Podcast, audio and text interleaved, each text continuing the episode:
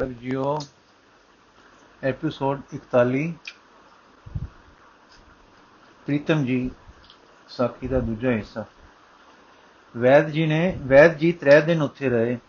ਤਰਿਆਂ ਦਿਨਾਂ ਵਿੱਚ ਪਹਿਲੇ ਸਿੰਘ ਨਿਗ ਪਰਤੀ ਆਪਣੇ ਟਿਕਾਣੇ ਆਈ ਤੇ ਸਵਾਸ ਜੋ ਇੰਨੇ ਧੀਮੇ ਸਨ ਕਿ ਪਹਿਲਾਂ ਮਾਲੂਮ ਹੀ ਨਹੀਂ ਸੀ ਸਨ ਹੁੰਦੇ, ਹੁਣ ਬਿਲਕੁਲ ਸਾਫ਼ ਆਉਣ ਲੱਗ ਪਏ। ਫਿਰ ਹੋਸ਼ ਮੁੜੀ ਤੀਸਰੇ ਦਿਨ ਅੱਖਾਂ ਖੁੱਲੀਆਂ ਤਾਂ ਸਾਹਮਣੇ ਕੋਈ ਕੰਨਿਆ ਬੈਠੀ ਦੇਖੀ। ਕਮਜ਼ੋਰੀ ਬਹੁਤ ਸੀ, ਬੋਲ ਨਹੀਂ ਸਕੇ, ਪਰ ਪਤਾ ਲੱਗ ਗਿਆ ਕਿ ਕੋਈ ਮੇਰੀ ਸੇਵਾ ਕਰ ਰਿਹਾ ਹੈ। ਇਸ ਕਰਕੇ ਅਚਰਜ ਨਹੀਂ ਹੋਏ। ਕਮਜ਼ੋਰੀ ਬਹੁਤ ਸੀ, ਅੱਖਾਂ ਮੀਟ ਲਈਆਂ। ਇਸੇ ਤਰ੍ਹਾਂ ਚੌਥੇ ਕੁ ਦਿਨ ਫੇਰ ਅੱਖਾਂ ਖੁੱਲੀਆਂ, ਤੱਕ ਤੱਕ ਕੇ ਫੇਰ ਮੀਟ ਲਈਆਂ। ਹੁਣ ਤਾਕਤ ਵੀ ਕੁਝ ਫੇਰ ਆਈ ਸੀ। ਅੱਜ ਦੋ ਕੁ ਵਾਰੀ ਪ੍ਰੀਤਮ ਜੀ ਮੂੰਹੋਂ ਨਿਕਲਿਆ, ਅਨੇਤਰਾ ਵਿੱਚੋਂ ਦੋ ਕੁ ਟਿੱਪੇ ਖਿਰੇ ਇਸ ਵੇਲੇ ਜਿਉਣਾ ਤੇ ਵੈਦ ਜੀ ਕੋਲ ਬੈਠੇ ਸਨ। ਉਧਰ ਪਰ ਮਿਲਿਆ ਪਰਿਮਲਿਆ ਉਧਰ ਪਰਿਮਲਿਆ ਦੀਆਂ ਅੱਖਾਂ ਵਿੱਚ ਹੀ ਹੰਝੂ ਆ ਗਏ। ਔਰ ਕੁਝ ਚਿਰ ਅੱਖਾਂ ਬੰਦ ਰਹੀਆਂ। ਇਹ ਕੋਤਕ ਦੇਖ ਕੇ ਵੈਦ ਜੀ ਅਚੰਭਿਤ ਹੋ ਗਏ। ਕੁਝ ਦੇਰ ਮਗਰੋਂ ਦੋਵੇਂ ਜਣੇ ਤੇ ਕਾਕੀ ਜਦ ਲੰਗਰ ਵਿੱਚ ਬੈਠੇ ਸਨ, ਵੈਦ ਤੋਂ ਰਿਹਾ ਨਾ ਗਿਆ। ਕਹਿਣ ਲੱਗੇ, ਬੱਚੀਏ, ਇਹ ਪ੍ਰੀਤਮ ਜੀ ਕੀ ਜਾਦੂ ਵਾਲੇ ਅੱਖਰ ਹਨ? ਸਨ ਕਿ ਦਾਤਾ ਜੀ ਵੀ ਰੋ ਪਏ, ਤੂੰ ਵੀ ਰੋ ਪਈ, ਅਸੀਂ ਵੀ ਥਰਾਏ। ਕਾਕੀ, ਕਵਿਰਾਜ ਜੀ, ਮੈਂ ਆਪ ਨੂੰ ਆਪਣੀ ਸਰਸਰੀ ਵਿਥਿਆ ਤਾਂ ਸੁਣਾਈ ਸੀ, ਪਰ ਇਹ ਪ੍ਰੀਤਮ ਜੀ ਕਹਿੰਦੇ, ਰੋ ਪਈ।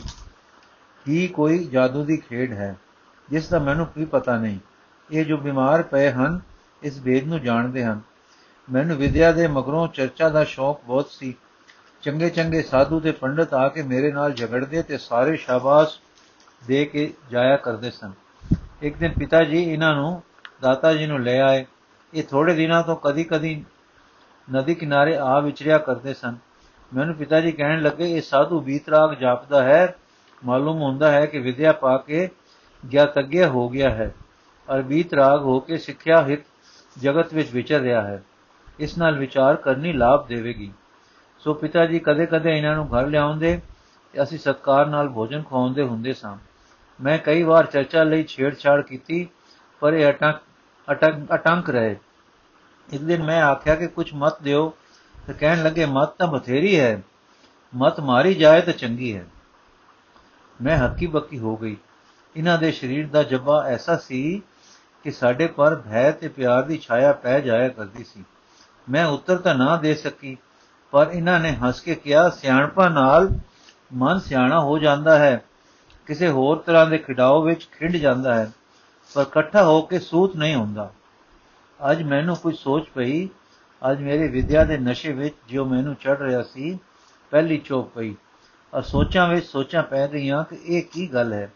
ਇੱਕ ਦਿਨ ਫੇਰ ਆਏ ਤਾਂ ਮੈਂ ਫੇਰ ਕਿਹਾ ਕਿ ਜੀ ਕੋਈ ਚਰਚਾ ਕਰਨੀ ਹੈ ਆਪ ਨਾਲ। ਕਹਿਣ ਲੱਗੇ, ਚਰਚਾ ਦਾ ਕੀ ਅਰਥ ਹੈ? ਜਦ ਮੈਂ ਦੱਸਿਆ ਵਿਚਾਰ ਕਰਨਾ, ਬਹਿਸ ਕਰਨੀ, ਤਾਂ ਕਹਿਣ ਲੱਗੇ, ਹਾਂ ਹਾਂ, ਧਾਤੂ ਅਰਥ ਠੀਕ ਹੈ, ਚਰਚ ਚਰਚ ਹੈ। ਪੜਨਾ ਪੁੱਛਣਾ, ਝਾੜਨਾ ਬੈਸਣਾ ਪਰ ਠੀਕ ਚਰਚਾ ਉਹ ਹੀ ਕਰ ਸਕਦਾ ਹੈ ਜੋ ਚਾਹ ਨੂੰ ਚਰ ਲਵੇ, ਚਰਚਾ।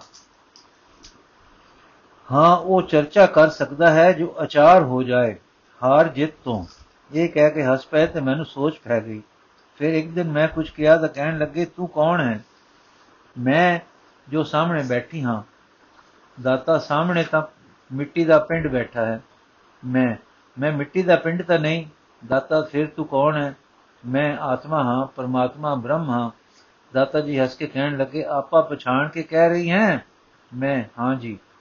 ਦਾਤਾ, ਪਛਾਣ ਕੇ ਆਓ, ਅੱਖਾਂ ਪਰਤਾਲ ਕਰੀਏ। ਹੋਰ ਵਿਦਿਆ ਪਾਉਣ ਨੂੰ ਜੀ ਕਰਦਾ ਹੈ, ਹੋਰ ਪਦਾਰਥ ਨੂੰ ਚਿਤ ਕਰਦਾ ਹੈ, ਹੋਰ ਸ਼ੋਭਾ ਨੂੰ ਮਨ ਲੋਚਦਾ ਹੈ। ਮੈਂ, ਜੀ ਹਾਂ, ਇਉਂ ਤਾਂ ਕਰਦਾ ਹੈ। ਦਾਤਾ, ਤਾਂ ਤੂੰ ਚਾਹ ਵਿੱਚ ਹੈ? ਮੈਂ, ਹਾਂ, ਤਾਂ ਸਹੀ। ਦਾਤਾ, ਤੇਰੇ ਹੰਕਾਰ ਅੱਗੇ ਕੋਈ ਰੋਕ ਪਾਏ ਤਾਂ ਗੁੱਸਾ ਚੜਦਾ ਹੈ, ਕਲੇਸ਼ ਵਾਪਰਦੇ ਹਨ। ਮੈਂ ਅਜਕ ਕੇ ਕਿਹਾ, ਹਾਂ ਜੀ, ਹੁੰਦੀ ਤਾਂ ਇਵੇਂ ਹੀ ਹੈ, ਦਾਤਾ ਤਾਂ ਤੂੰ ਕਲੇਸ਼ ਕਰਮ ਵਿੱਚ ਹੈ। ਅੱਛਾ, ਬ੍ਰਹਮ ਦਾ ਲੱਛਣ ਕਰੋ। ਮੈਂ ਅਚਾਰ ਨਿਰਵਿਕਾਰ ਸੁਧ ਕਲੇਸ਼ ਕਰਮ ਤੋਂ ਪਰੇ ਤ੍ਰਿਕਾਲ ਆਬਾਦ ਸਤਚਿਤ ਆਨੰਦ। ਦਾਤਾ ਫਿਰ ਤੇਰੇ ਤੇ ਤੇਰੇ ਬ੍ਰਹਮ ਦੇ ਲੱਛਣ ਨਹੀਂ ਮਿਲਦੇ। ਮੈਂ ਜਰਾ ਘਬਰਾ ਕੇ ਕਿਹਾ, ਹੈ ਹੈ ਤਾਂ ਠੀਕ। ਦਾਤਾ ਫੇਰ ਪਛਾਣ ਕੇ ਨਹੀਂ ਕਿਹਾ, ਅੱਛੀ ਤਰ੍ਹਾਂ ਜੋਕ ਕੇ ਤੇ ਪਛਾਣ ਕੇ ਕਹੋ ਤੂੰ ਕੌਣ ਹੈ? ਮੈਂ ਕੀ ਕਹਾ? ਮੈਂ ਕੌਣ ਹਾਂ? ਹਾਂ ਤਾਂ ਬ੍ਰਹਮ ਸਰਬੰ ਖਿਲਵਿਦੰ ਬ੍ਰਹਮ ਬ੍ਰਹਮ ਹੈ। ਤੇ ਮੈਂ ਸਰਬ ਦੇ ਵਿੱਚ ਉਸ ਤੋਂ ਬਿਨ ਕਿਵੇਂ ਹੋ ਸਕਦੀ ਹਾਂ? ਦਾਤਾ ਹੋ ਸਕਦੀ ਜਾਂ ਹੋਣਾ ਚਾਹੀਦਾ ਹੈ। ਕੁਛ ਨਹੀਂ। ਸਕਦਾ ਤੇ ਚਾਹੀਦਾ ਨਿਸ਼ਚੈ ਪੂਰਵਕ ਵਾਕ ਨਹੀਂ ਹਨ। ਨਿਸ਼ਚਿਤ ਗੱਲ ਪਛਾਣ ਕੇ ਕਹੋ, ਤੂੰ ਕੌਣ ਹੈ? ਮੈਂ। ਮੈਂ ਸ਼ਰੀਰ, ਮਨ, ਬੁੱਧ, ਚਿੱਤ, ਅਹੰਕਾਰ ਦੀਆਂ ਉਪਾਧੀਆਂ ਵਿੱਚ ਵੇੜਿਆ ਹੋਇਆ ਮਾਇਆ ਸਬਲ ਬ੍ਰਹਮ ਹਾਂ। ਪਰ ਇਹ ਸਭ ਮਾਇਆ ਮਾਤਰ ਹੈ। ਔਰ ਮੈਂ ਸ਼ੁੱਧ ਹਾਂ, ਅਰੇ ਮਾਇਆ ਵੀ ਕੁਛ ਨਹੀਂ, ਭਰਮ ਮਾਤਰ ਹੈ, ਤਾਂ ਤੇ ਮੈਂ ਸ਼ੁੱਧ ਹੀ ਹਾਂ। ਦਾਤਾ ਜੀ ਨੇ ਇੱਕ ਧੱਪਾ ਮੇਰੀ ਪਿੱਠ ਵਿੱਚ ਮਾਰਿਆ। ਮੈਂ ਉਹੀ ਰੱਬਾ ਪੀੜ, ਸਾਈਂ ਲੋਕ ਜੀ, ਇਹ ਕੀ ਚਰਚਾ ਦਾ ਰਸਤਾ ਹੈ? ਦਾਤਾ ਕੀ ਹੋਇਆ? ਮੈਂ, ਮੈਨੂੰ ਪੀੜ ਹੋਈ ਹੈ। ਦਾਤਾ ਸ਼ੁੱਧ ਬ੍ਰਹਮ ਨੂੰ ਕਿਸ, ਕਿ ਬੁੱਧੀ ਨੂੰ, ਮਨ ਨੂੰ, ਕਿ ਸਰੀਰ ਨੂੰ? ਮੈਂ ਘਬਰਾ ਕੇ ਮੈਨੂੰ। ਦਾਤਾ ਇਹ ਮੈਨੂੰ ਕੌਣ ਹੈ? ਮੈਂ ਸ਼ੁੱਧ। ਦਾਤਾ ਸ਼ੁੱਧ ਨੂੰ ਪੀੜ ਹੋਈ ਹੈ ਮੈਂ ਘਬਰਾ ਕੇ ਸ਼ੁੱਧ ਤਾਂ ਪੀੜਾ ਤੋਂ ਪਰੇ ਹੈ ਦਾਤਾ ਫਿਰ ਪੀੜ ਕਿਸ ਨੂੰ ਹੋਈ? ਮੈਂ ਪੀੜ ਵਿੱਚ ਮੇਰਾ ਅਧਿਆਸ ਹੈ। ਵਾਸਤਵ ਵਿੱਚ ਪੀੜ ਕੋਈ ਸ਼ੈ ਨਹੀਂ। ਮੇਰਾ ਜਨਮ ਜਨਮ ਦਾ ਅਧਿਆਸ ਹੋ ਗਿਆ ਹੈ, ਇਸ ਕਰਕੇ ਪੀੜ ਪ੍ਰਤੀਤ ਹੁੰਦੀ ਹੈ। ਦਾਤਾ ਜਦ ਤੂੰ ਸ਼ੁੱਧ ਹੈ, ਤਾਂ ਇਹ ਅਧਿਆਸ ਕਿਸ ਨੂੰ ਹੈ? ਮੈਂ ਸ਼ੁੱਧ ਨੂੰ। ਦਾਤਾ ਸ਼ੁੱਧ ਨੂੰ, ਸ਼ੁੱਧ ਤਾਂ ਅਸੰਗ ਹੈ, ਉਸ ਵਿੱਚ ਅਧਿਆਸ ਤਾਂ, ਦਾ ਨਿਸ਼ਚਾ ਕੀਕੂ ਹੈ? ਮੈਂ ਘਬਰਾ ਕੇ, ਹੈ ਤਾਂ ਠੀਕ, ਪਰ ਮੈਂ ਕੀ ਆਖਾਂ? ਦਾਤਾ ਪਛਾਣ ਕੇ ਕਹੋ, ਤੂੰ ਕੌਣ ਹੈ? ਮੈਂ ਮੈਂ ਹਾਂ ਤਾਂ ਸ਼ੁੱਧ, ਪਰ ਮੇਰੇ ਅੰਦਰ ਸੰਸਾ ਅਜੇ ਹੈ। ਦਾਤਾ, ਸੰਸਾ ਸੁਧ ਨਹੀਂ, ਮੈਲ ਹੈ। ਮੈਂ ਠੀਕ। ਦਾਤਾ, ਜਿੱਥੇ ਮੈਲ ਹੈ, ਉੱਥੇ ਪ੍ਰਕਾਸ਼ ਨਹੀਂ। ਜਿੱਥੇ ਪ੍ਰਕਾਸ਼ ਨਹੀਂ, ਉੱਥੇ ਨਿਸ਼ਚਿਤ ਪਛਾਣ ਨਹੀਂ। ਮੈਂ, ਹੈ ਤਾਂ ਠੀਕ। ਦਾਤਾ ਦਾ ਤੂੰ ਆਪੇ ਨੂੰ ਪਛਾਣਦੀ ਨਹੀਂ। ਸੁਣੇ ਸੁਣਾਏ ਪਈ ਆਖਦੀ, ਹਾਂ, ਮੈਂ ਸ਼ੁੱਧ ਹਾਂ। ਮੈਂ ਸੁਣ ਸੁਣਾ ਕੇ ਤਾਂ ਨਹੀਂ, ਪਰ ਵਿਦਿਆ ਪਾ ਕੇ ਬੁੱਧੀ ਵਿੱਚ ਨਿਸ਼ਚਿਤ ਹੋ ਕੇ, ਦਾਤਾ ਪਰ ਅਨੁਭਵ ਨਹੀਂ ਕਰਦੀ ਕਿ ਜੋ ਕੁਝ ਤੂੰ ਹੈ, ਉਸ ਵਿੱਚ ਸੰਸਾ ਹੈ ਜਾਂ ਜੋ ਕੁਝ ਪੜਿਆ ਹੈ, ਉਸ ਨੂੰ ਅਜੇ ਅਨੁਭਵ ਨਹੀਂ ਕਰਦੀ।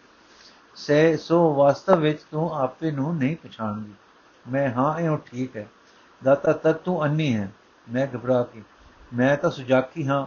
ਦਾਤਾ, ਹਾਂ, ਸਰੀਰ ਕਰਕੇ। ਪਰ ਉਹ ਅੰਧਕਾਰ ਹੋਰ ਹੈ। ਮੈਂ, ਉਹ ਕੀ ਹੈ? ਦਾਤਾ, ਉਹ ਅੰਨਾ ਹੈ ਜੋ ਆਪੇ ਨੂੰ ਨਾ ਪਛਾਣੇ। ਮੈਂ ਆਪਾ ਨਹੀਂ ਪਛਾਣਦਾ, ਉਸਨੇ ਬ੍ਰਹਮ ਨੂੰ, ਰੱਬ ਨੂੰ ਕੀ ਪਛਾਣਨਾ ਹੈ? ਜੋ ਆਪਾ ਨਹੀਂ ਪਛਾਣਦਾ, ਉਸਨੇ ਬ੍ਰਹਮ ਨੂੰ, ਰੱਬ ਨੂੰ ਕੀ ਪਛਾਣਨਾ ਹੈ? ਮੈਂ ਤਰਬਕ ਕੇ ਜੋ ਆਪਾ ਨਾ ਪਛਾਣੇ, ਉਹ ਅੰਨਾ ਹੈ। ਹੈ ਤਾਂ ਠੀਕ, ਪਰ ਮੈਂ ਤਾਂ ਪਛਾਣਦੀ ਹਾਂ। ਸੱਚੀ ਪਰ ਹਾਂ, ਠੀਕ ਅਜੇ ਅਧਿਆਸ ਹੈ। ਅਧਿਆਸ ਕਰਕੇ ਸ਼ੁੱਧ ਦੀ ਸ਼ੁੱਧਤਾ ਦੇ ਨਿਸ਼ਚੇ ਵਿੱਚ ਸੰਸਾ ਹੈ। ਤਾਂ ਤੇ ਮੈਂ ਨਿਸ਼ਚਿਤ ਨਹੀਂ ਪਛਾਣਦੀ। ਜਿਸ ਨੂੰ ਦਾਤਾ ਅਨੁਭਵ ਕਹਿੰਦਾ ਹੈ, ਉਸ ਲੇਖੇ ਠੀਕ ਮੈਂ ਨਹੀਂ ਹਾਂ। ਇਹ ਮੈਂ ਸੋਚ ਰਹੀ ਸਾਂ ਕਿ ਦਾਤਾ ਜੀ ਨੇ ਨੈਣ ਮੇਟ ਕੇ ਕਿਹਾ, ਪ੍ਰੀਤਮ ਜੀ, ਉਹਨਾਂ ਦੇ ਨੇਤਰਾਂ ਤੋਂ ਨੀਰ ਵਗਿਆ ਤੇ ਚਿਹਰੇ ਤੇ ਅਚਰਜ ਪਿਆਰੇ, ਪਿਆਰ ਤੇ ਵਿਰਾਗ ਦਾ ਰੰਗ ਆ ਗਿਆ। ਉਹਨਾਂ ਦੇ ਕਹਿਣ ਵਿੱਚ ਕੁਝ ਐਸੀ ਥਰਾਟ ਸੀ ਕਿ ਮੇਰੇ ਸਰੀਰ ਵਿੱਚ ਜਰਨਾਟ ਛਿੜ ਗਈ। ਨੈਣ ਮੁੰਦ ਗਏ, ਅਥਰੂ ਭਰੇ ਤੇ ਇੱਕ ਦੂ ਜਿਹੀ ਪੈ ਗਈ। ਕੁਝ ਚਿਰ ਮਗਰੋਂ ਦਾਤਾ ਜੀ ਉੱਠ ਟੁਰੇ ਮੈਂ ਕਿਹਾ, ਸਵਾਮੀ ਜੀ, ਠਹਿਰੋ। ਕੁਝ ਬ੍ਰਹਮ ਗਿਆਨ ਤੇ ਹੋਰ ਵਿਚਾਰ ਕਰੀਏ। ਕਹਿਣ ਲੱਗੇ, ਤੂੰ ਅੰਨੀ ਹੈ। ਅੰਨੇ ਨਾਲ ਰੰਗ ਰੂਪ ਦਾ ਕੀ ਵਿਚਾਰ? ਕਹਿੰਦੇ ਕਹਿੰਦੇ ਟੁਰੀ ਗਏ। ਤੂੰ ਅੰਨੀ ਹੈ। ਅੱਜ ਪਹਿਲਾ ਦਿਨ ਸੀ ਕਿ ਮੈਂ ਆਪਣੀ ਸ਼ਾਨ ਵਿੱਚ ਇਹ ਕੁਝ ਸੁਣਿਆ। ਜੇ ਮੈਂ ਪਿਤਾ ਨੂੰ ਕਹਿੰਦੀ ਕਿ ਮੈਨੂੰ ਫੁਕਰੇ ਨੇ ਗਾਲ ਦਿੱਤੀ ਹੈ, ਤਾਂ ਉਸ ਨੂੰ ਚੁਕਵਾ ਕੇ ਨਦੀ ਵਿੱਚ ਸਿਟਵਾ ਦਿੰਦੇ।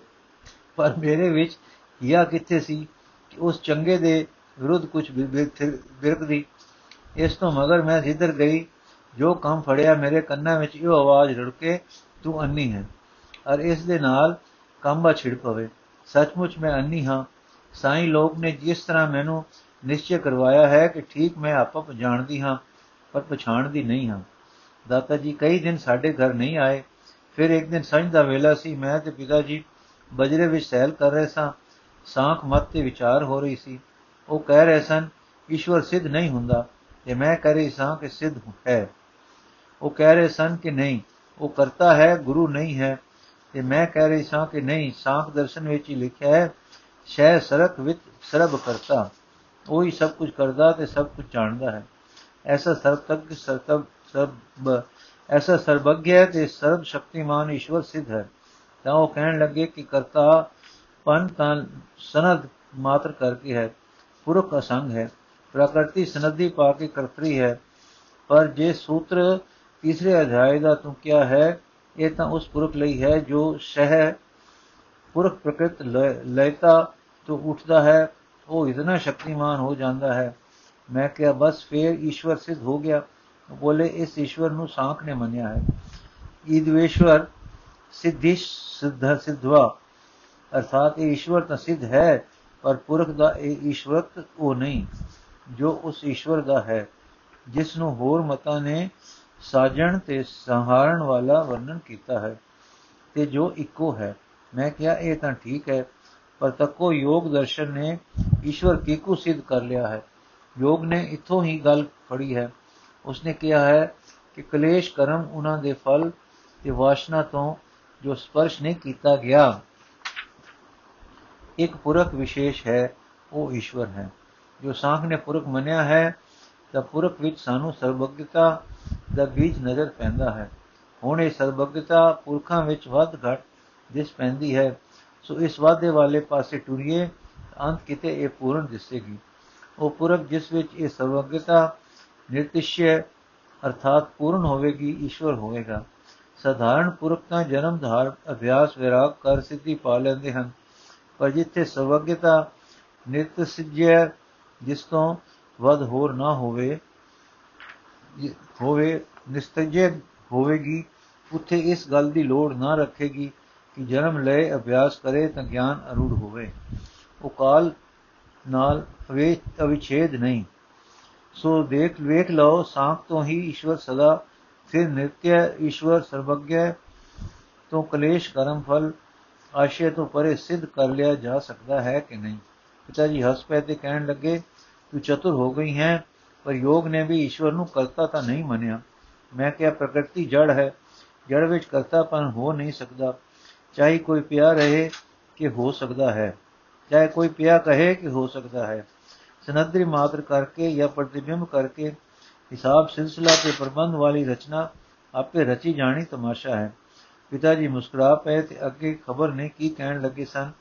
ਤੇ ਮੈਂ ਅੱਜ ਉਹਨਾਂ ਨੂੰ ਸਾਂਪ ਤੋਂ ਸਾਂਪ ਤੇ ਯੋਗ ਦੇ ਤੇ ਯੋਗ ਵਿੱਚੋਂ ਸਿਧਾਂਤ ਵਿੱਚ ਲੈ ਜਾਣ ਦਾ ਵਿਚਾਰ ਕਰ ਰਹੀ ਸਾਂ ਕਿ ਦਰਿਆ ਦੇ ਕਿਨਾਰੇ ਤੋਂ ਇੱਕ ਦਿੱਲੀ ਖਿਚਵੜੀ ਕਾਨੜੇ ਦੀ ਧੁਨੀ ਉੱਠੀ, ਜੋ ਸਾਨੂੰ ਦੋਹਾਂ ਪਿਤਾ ਪੁੱਤਰੀ ਨੂੰ ਇਸ ਤਰ੍ਹਾਂ ਧੂ ਗਈ ਕਿ ਧਿਆਨ ਉੱਤੇ ਜੁੜ ਗਿਆ ਤੇ ਚੁੱਪ ਛਾ ਗਈ। ਇਹ ਕੁਝ ਸੀ ਜੋ ਅਸਾਂ ਸਮਝਿਆ। ਬਿਸਰ ਗਈ ਸਭ ਤਾਤ ਪਰਾਈ, ਜਬ ਤੇ ਸਾਧ ਸੰਗਤ ਮੋਹ ਪਾਈ ਰਹਾ। ਠਾਕੇ ਬੈਰੀ ਨਾ ਕੋ ਬੈਰੀ ਨਹੀਂ ਬਿਗਾਨਾ, ਸਗਲ ਸੰਗ ਹਮ ਕੋ ਬਨਿਆਈ। ਨਾ ਕੋ ਬੈਰੀ ਨਹੀਂ ਬਿਗਾਨਾ, ਸਗਲ ਸੰਗ ਹਮ ਕੋ ਬਨਿਆਈ। ਮਲਾ ਦੇ ਹੱਥ ਵੀ ਖਿੱਚ ਖਾ ਗਏ ਤੇ ਬਜਰਾ ਉਸੇ ਕਿਨਾਰੇ ਵੱਲ ਲੱਗ ਜਾ ਲੱਗਾ। ਅੱਗੇ ਦਾਤਾ ਜੀ ਨਦੀ ਕਿਨਾਰੇ ਵਿੱਚ ਡਾਢੇ ਚੌਂਦੇ ਰੰਗ ਭਰੇ ਚਿਹਰੇ ਵਿੱਚ ਗਦ-ਗਦ ਬੈਠੇ ਸੀ। ਪਿਤਾ ਜੀ ਕਹਿਣ ਲੱਗੇ ਉਹ ਬੀਜਰਾਗ ਸਾਧੂ ਹੈ, ਅਸੀਂ ਉਤਰੇ ਸੀਸ ਨਿਵਾਇਆ ਤੇ ਕਿਹਾ, ਦਾਤਾ ਜੀ, ਅੱਜ ਸਾਡੇ ਚਲੋ। ਕਹਿਣ ਲੱਗੇ, ਚਲੋ ਬਈ, ਚਲੀਏ। ਤੇ ਫਿਰ ਉਹ ਬੋਲੀ ਗਏ। ਸਵਾਲ ਇਹ ਨਹੀਂ ਕਿ ਕਰਤਾਰ ਤੋਂ ਬਿਨਾ ਸੰਸਾਰ ਦੀ ਰਚਨਾ ਸਮਝ ਆ ਸਕਦੀ ਹੈ। ਇਸ ਕਰਕੇ ਕਰਤਾਰ ਦੀ ਕੀ ਲੋੜ ਹੈ? ਪਰ ਇਹ ਕਿ ਇਸ ਰਚਨਾ ਦਾ ਰਚਨਹਾਰ ਹੈ ਕਿ ਨਹੀਂ? ਜੇ ਬਿਨਾ ਉਸ ਨੂੰ ਸਮਝੇ ਦੇ ਰਚਨਾ ਸਮਝ ਵਿੱਚ ਆ ਜਾਵੇ ਤਾਂ ਇਹ ਇਹ ਕਿਸ ਤਰ੍ਹਾਂ ਸਿੱਧ ਹੋ ਗਿਆ ਕਿ ਕਰਤਾਰ ਹੈ ਨਹੀਂ? ਇਹ ਕਹਿ ਕੇ ਆਪੇ ਹੱਸ ਪਏ। ਪ੍ਰਕਿਰਤੀ ਜੜ ਹੈ, ਪ੍ਰਕਿਰਤੀ ਵਿੱਚ ਹੀ ਤ੍ਰੈ ਗੁਣ ਹਨ। ਵਟਾਓ, ਸਟਾਓ ਅਤੇ ਸਾਰੇ ਪ੍ਰਕਿਰਤੀ ਵਿੱਚ ਹਨ। ਪਰ ਪੁਰਖ ਚੇਤਨ ਹੈ, ਗੁਣਾਤੀਤ ਹੈ, ਅਮਰ ਹੈ, ਤੇ ਸਾਰੇ ਪੁਰਖ ਐਨ ਇੱਕੋ ਜਿਹੇ ਹੋ ਗਏ। ਆਪੇ ਵਿੱਚ ਕੋਈ ਫ਼ਰਕ ਨਹੀਂ, ਤਾਂ ਪੁਰਖ ਅਨੇਕਾਂ ਕਿਉਂ, ਇੱਕ ਕਿਉਂ ਨਾ? ਫ਼ਰਕ ਬਿਨਾ ਅਨੇਕਤਾ ਹੋ ਹੀ ਨਹੀਂ ਸਕਦੀ। ਪ੍ਰਕਿਰਤੀ ਜੜ ਤੇ ਪ੍ਰਕਿਰਤੀ ਤੋਂ ਪੁਰਖ ਸੁਤੰਤਰ ਦੋਵੇਂ ਆਪੋ ਵਿੱਚ ਰਲ ਮਿਲ ਬੈਠੇ। ਦੋਹਾਂ ਵਿੱਚ ਐਸੇ ਮੇਲ ਦੀ ਯੋਗਤਾ ਕਿ ਇੱਕ ਦੂਜੇ ਨਾਲ ਮਿਲ ਕੇ ਐਸੀ ਸੁੰਦਰ ਰਚਨਾ ਹੋ ਜਾਵੇ, ਕਿਸੇ ਨੇ ਸੋਚੀ ਤੇ ਪੈਦਾ ਕੀਤੀ। ਇੱਕ ਆਦਮੀ ਤਕੜਾ ਤੇ ਅੰਨਾ ਹੈ, ਇੱਕ ਲੰਗੜਾ ਹੈ, ਪਰ ਸੁਜਾਖਾ ਹੈ। ਦੋਵੇਂ ਇੱਕ ਦੂਜੇ ਨਾਲ ਰਲ ਕੇ ਰਲ ਬੈਠੇ। ਇੱਕ ਦੂਜੇ ਨਾਲ ਫੱਬ ਕੇ ਰਲ ਬੈਠੇ। ਅੰਨਾ ਘੋੜੀ ਬਣ ਬਣਿਆ, ਲੰਗੜਾ ਉੱਤੇ ਚੜਿਆ ਤੇ ਬਾਗ ਵਿੱਚ ਪਹੁੰਚ ਕੇ ਸੁਜਾਖੇ ਨੇ ਫਲ ਤੋੜੇ। ਤੇ ਦੋਹਾਂ ਨੇ ਖਾਧੇ। ਇਹ ਕੰਨਾ ਖਾ ਹੋਵੇ, ਪਰ ਹੋਰ ਅੰਗ ਠੀਕ ਹੋਣ, ਤੇ ਲੰਗੜਾ ਸੁਜਾਖਾ ਹੋਵੇ, ਤੇ ਦੋਵੇਂ ਯੋਗਤਾ ਪੂਰਵਕ ਤੇ ਸਾਂਝੀ ਗਰਜ ਪਿੱਛੇ ਰਲ ਜਾਣ, ਅਚਰਜ ਨਹੀਂ। ਹਾਂ, ਸਾਂਝੀ ਗਰਜ, ਪਰ ਇਹ ਕਿਕੂ ਆਪੇ ਹੋ ਗਿਆ ਜਦ ਕਿ ਪੁਰਖ ਸਵੈਤ ਸਤੇ ਬੇਗਰਾਜ ਤੇ ਪ੍ਰਧਾਨ ਜੜ ਹੋਣ ਕਰਕੇ ਬੇਗਰਾਜ ਹੈ ਹਸ ਦੇਖੋ ਜੀ, ਪ੍ਰਕਿਰਤੀ ਪ੍ਰਧਾਨ, ਭੂਮ, ਬ੍ਰਹਮ ਮਾਤਰ ਨਹੀਂ। ਪਰ ਸੱਚੀ ਮੁਚੀ ਹੈ ਅਤੇ ਪੁਰਖ ਵੀ ਸੱਚੀ ਮੁਚੀ ਹੈ, ਤਾਂ ਦੋਵਾਂ ਦਾ ਸੰਯੋਗ ਵੀ ਸੱਚੀ ਮੁਚੀ ਹੈ।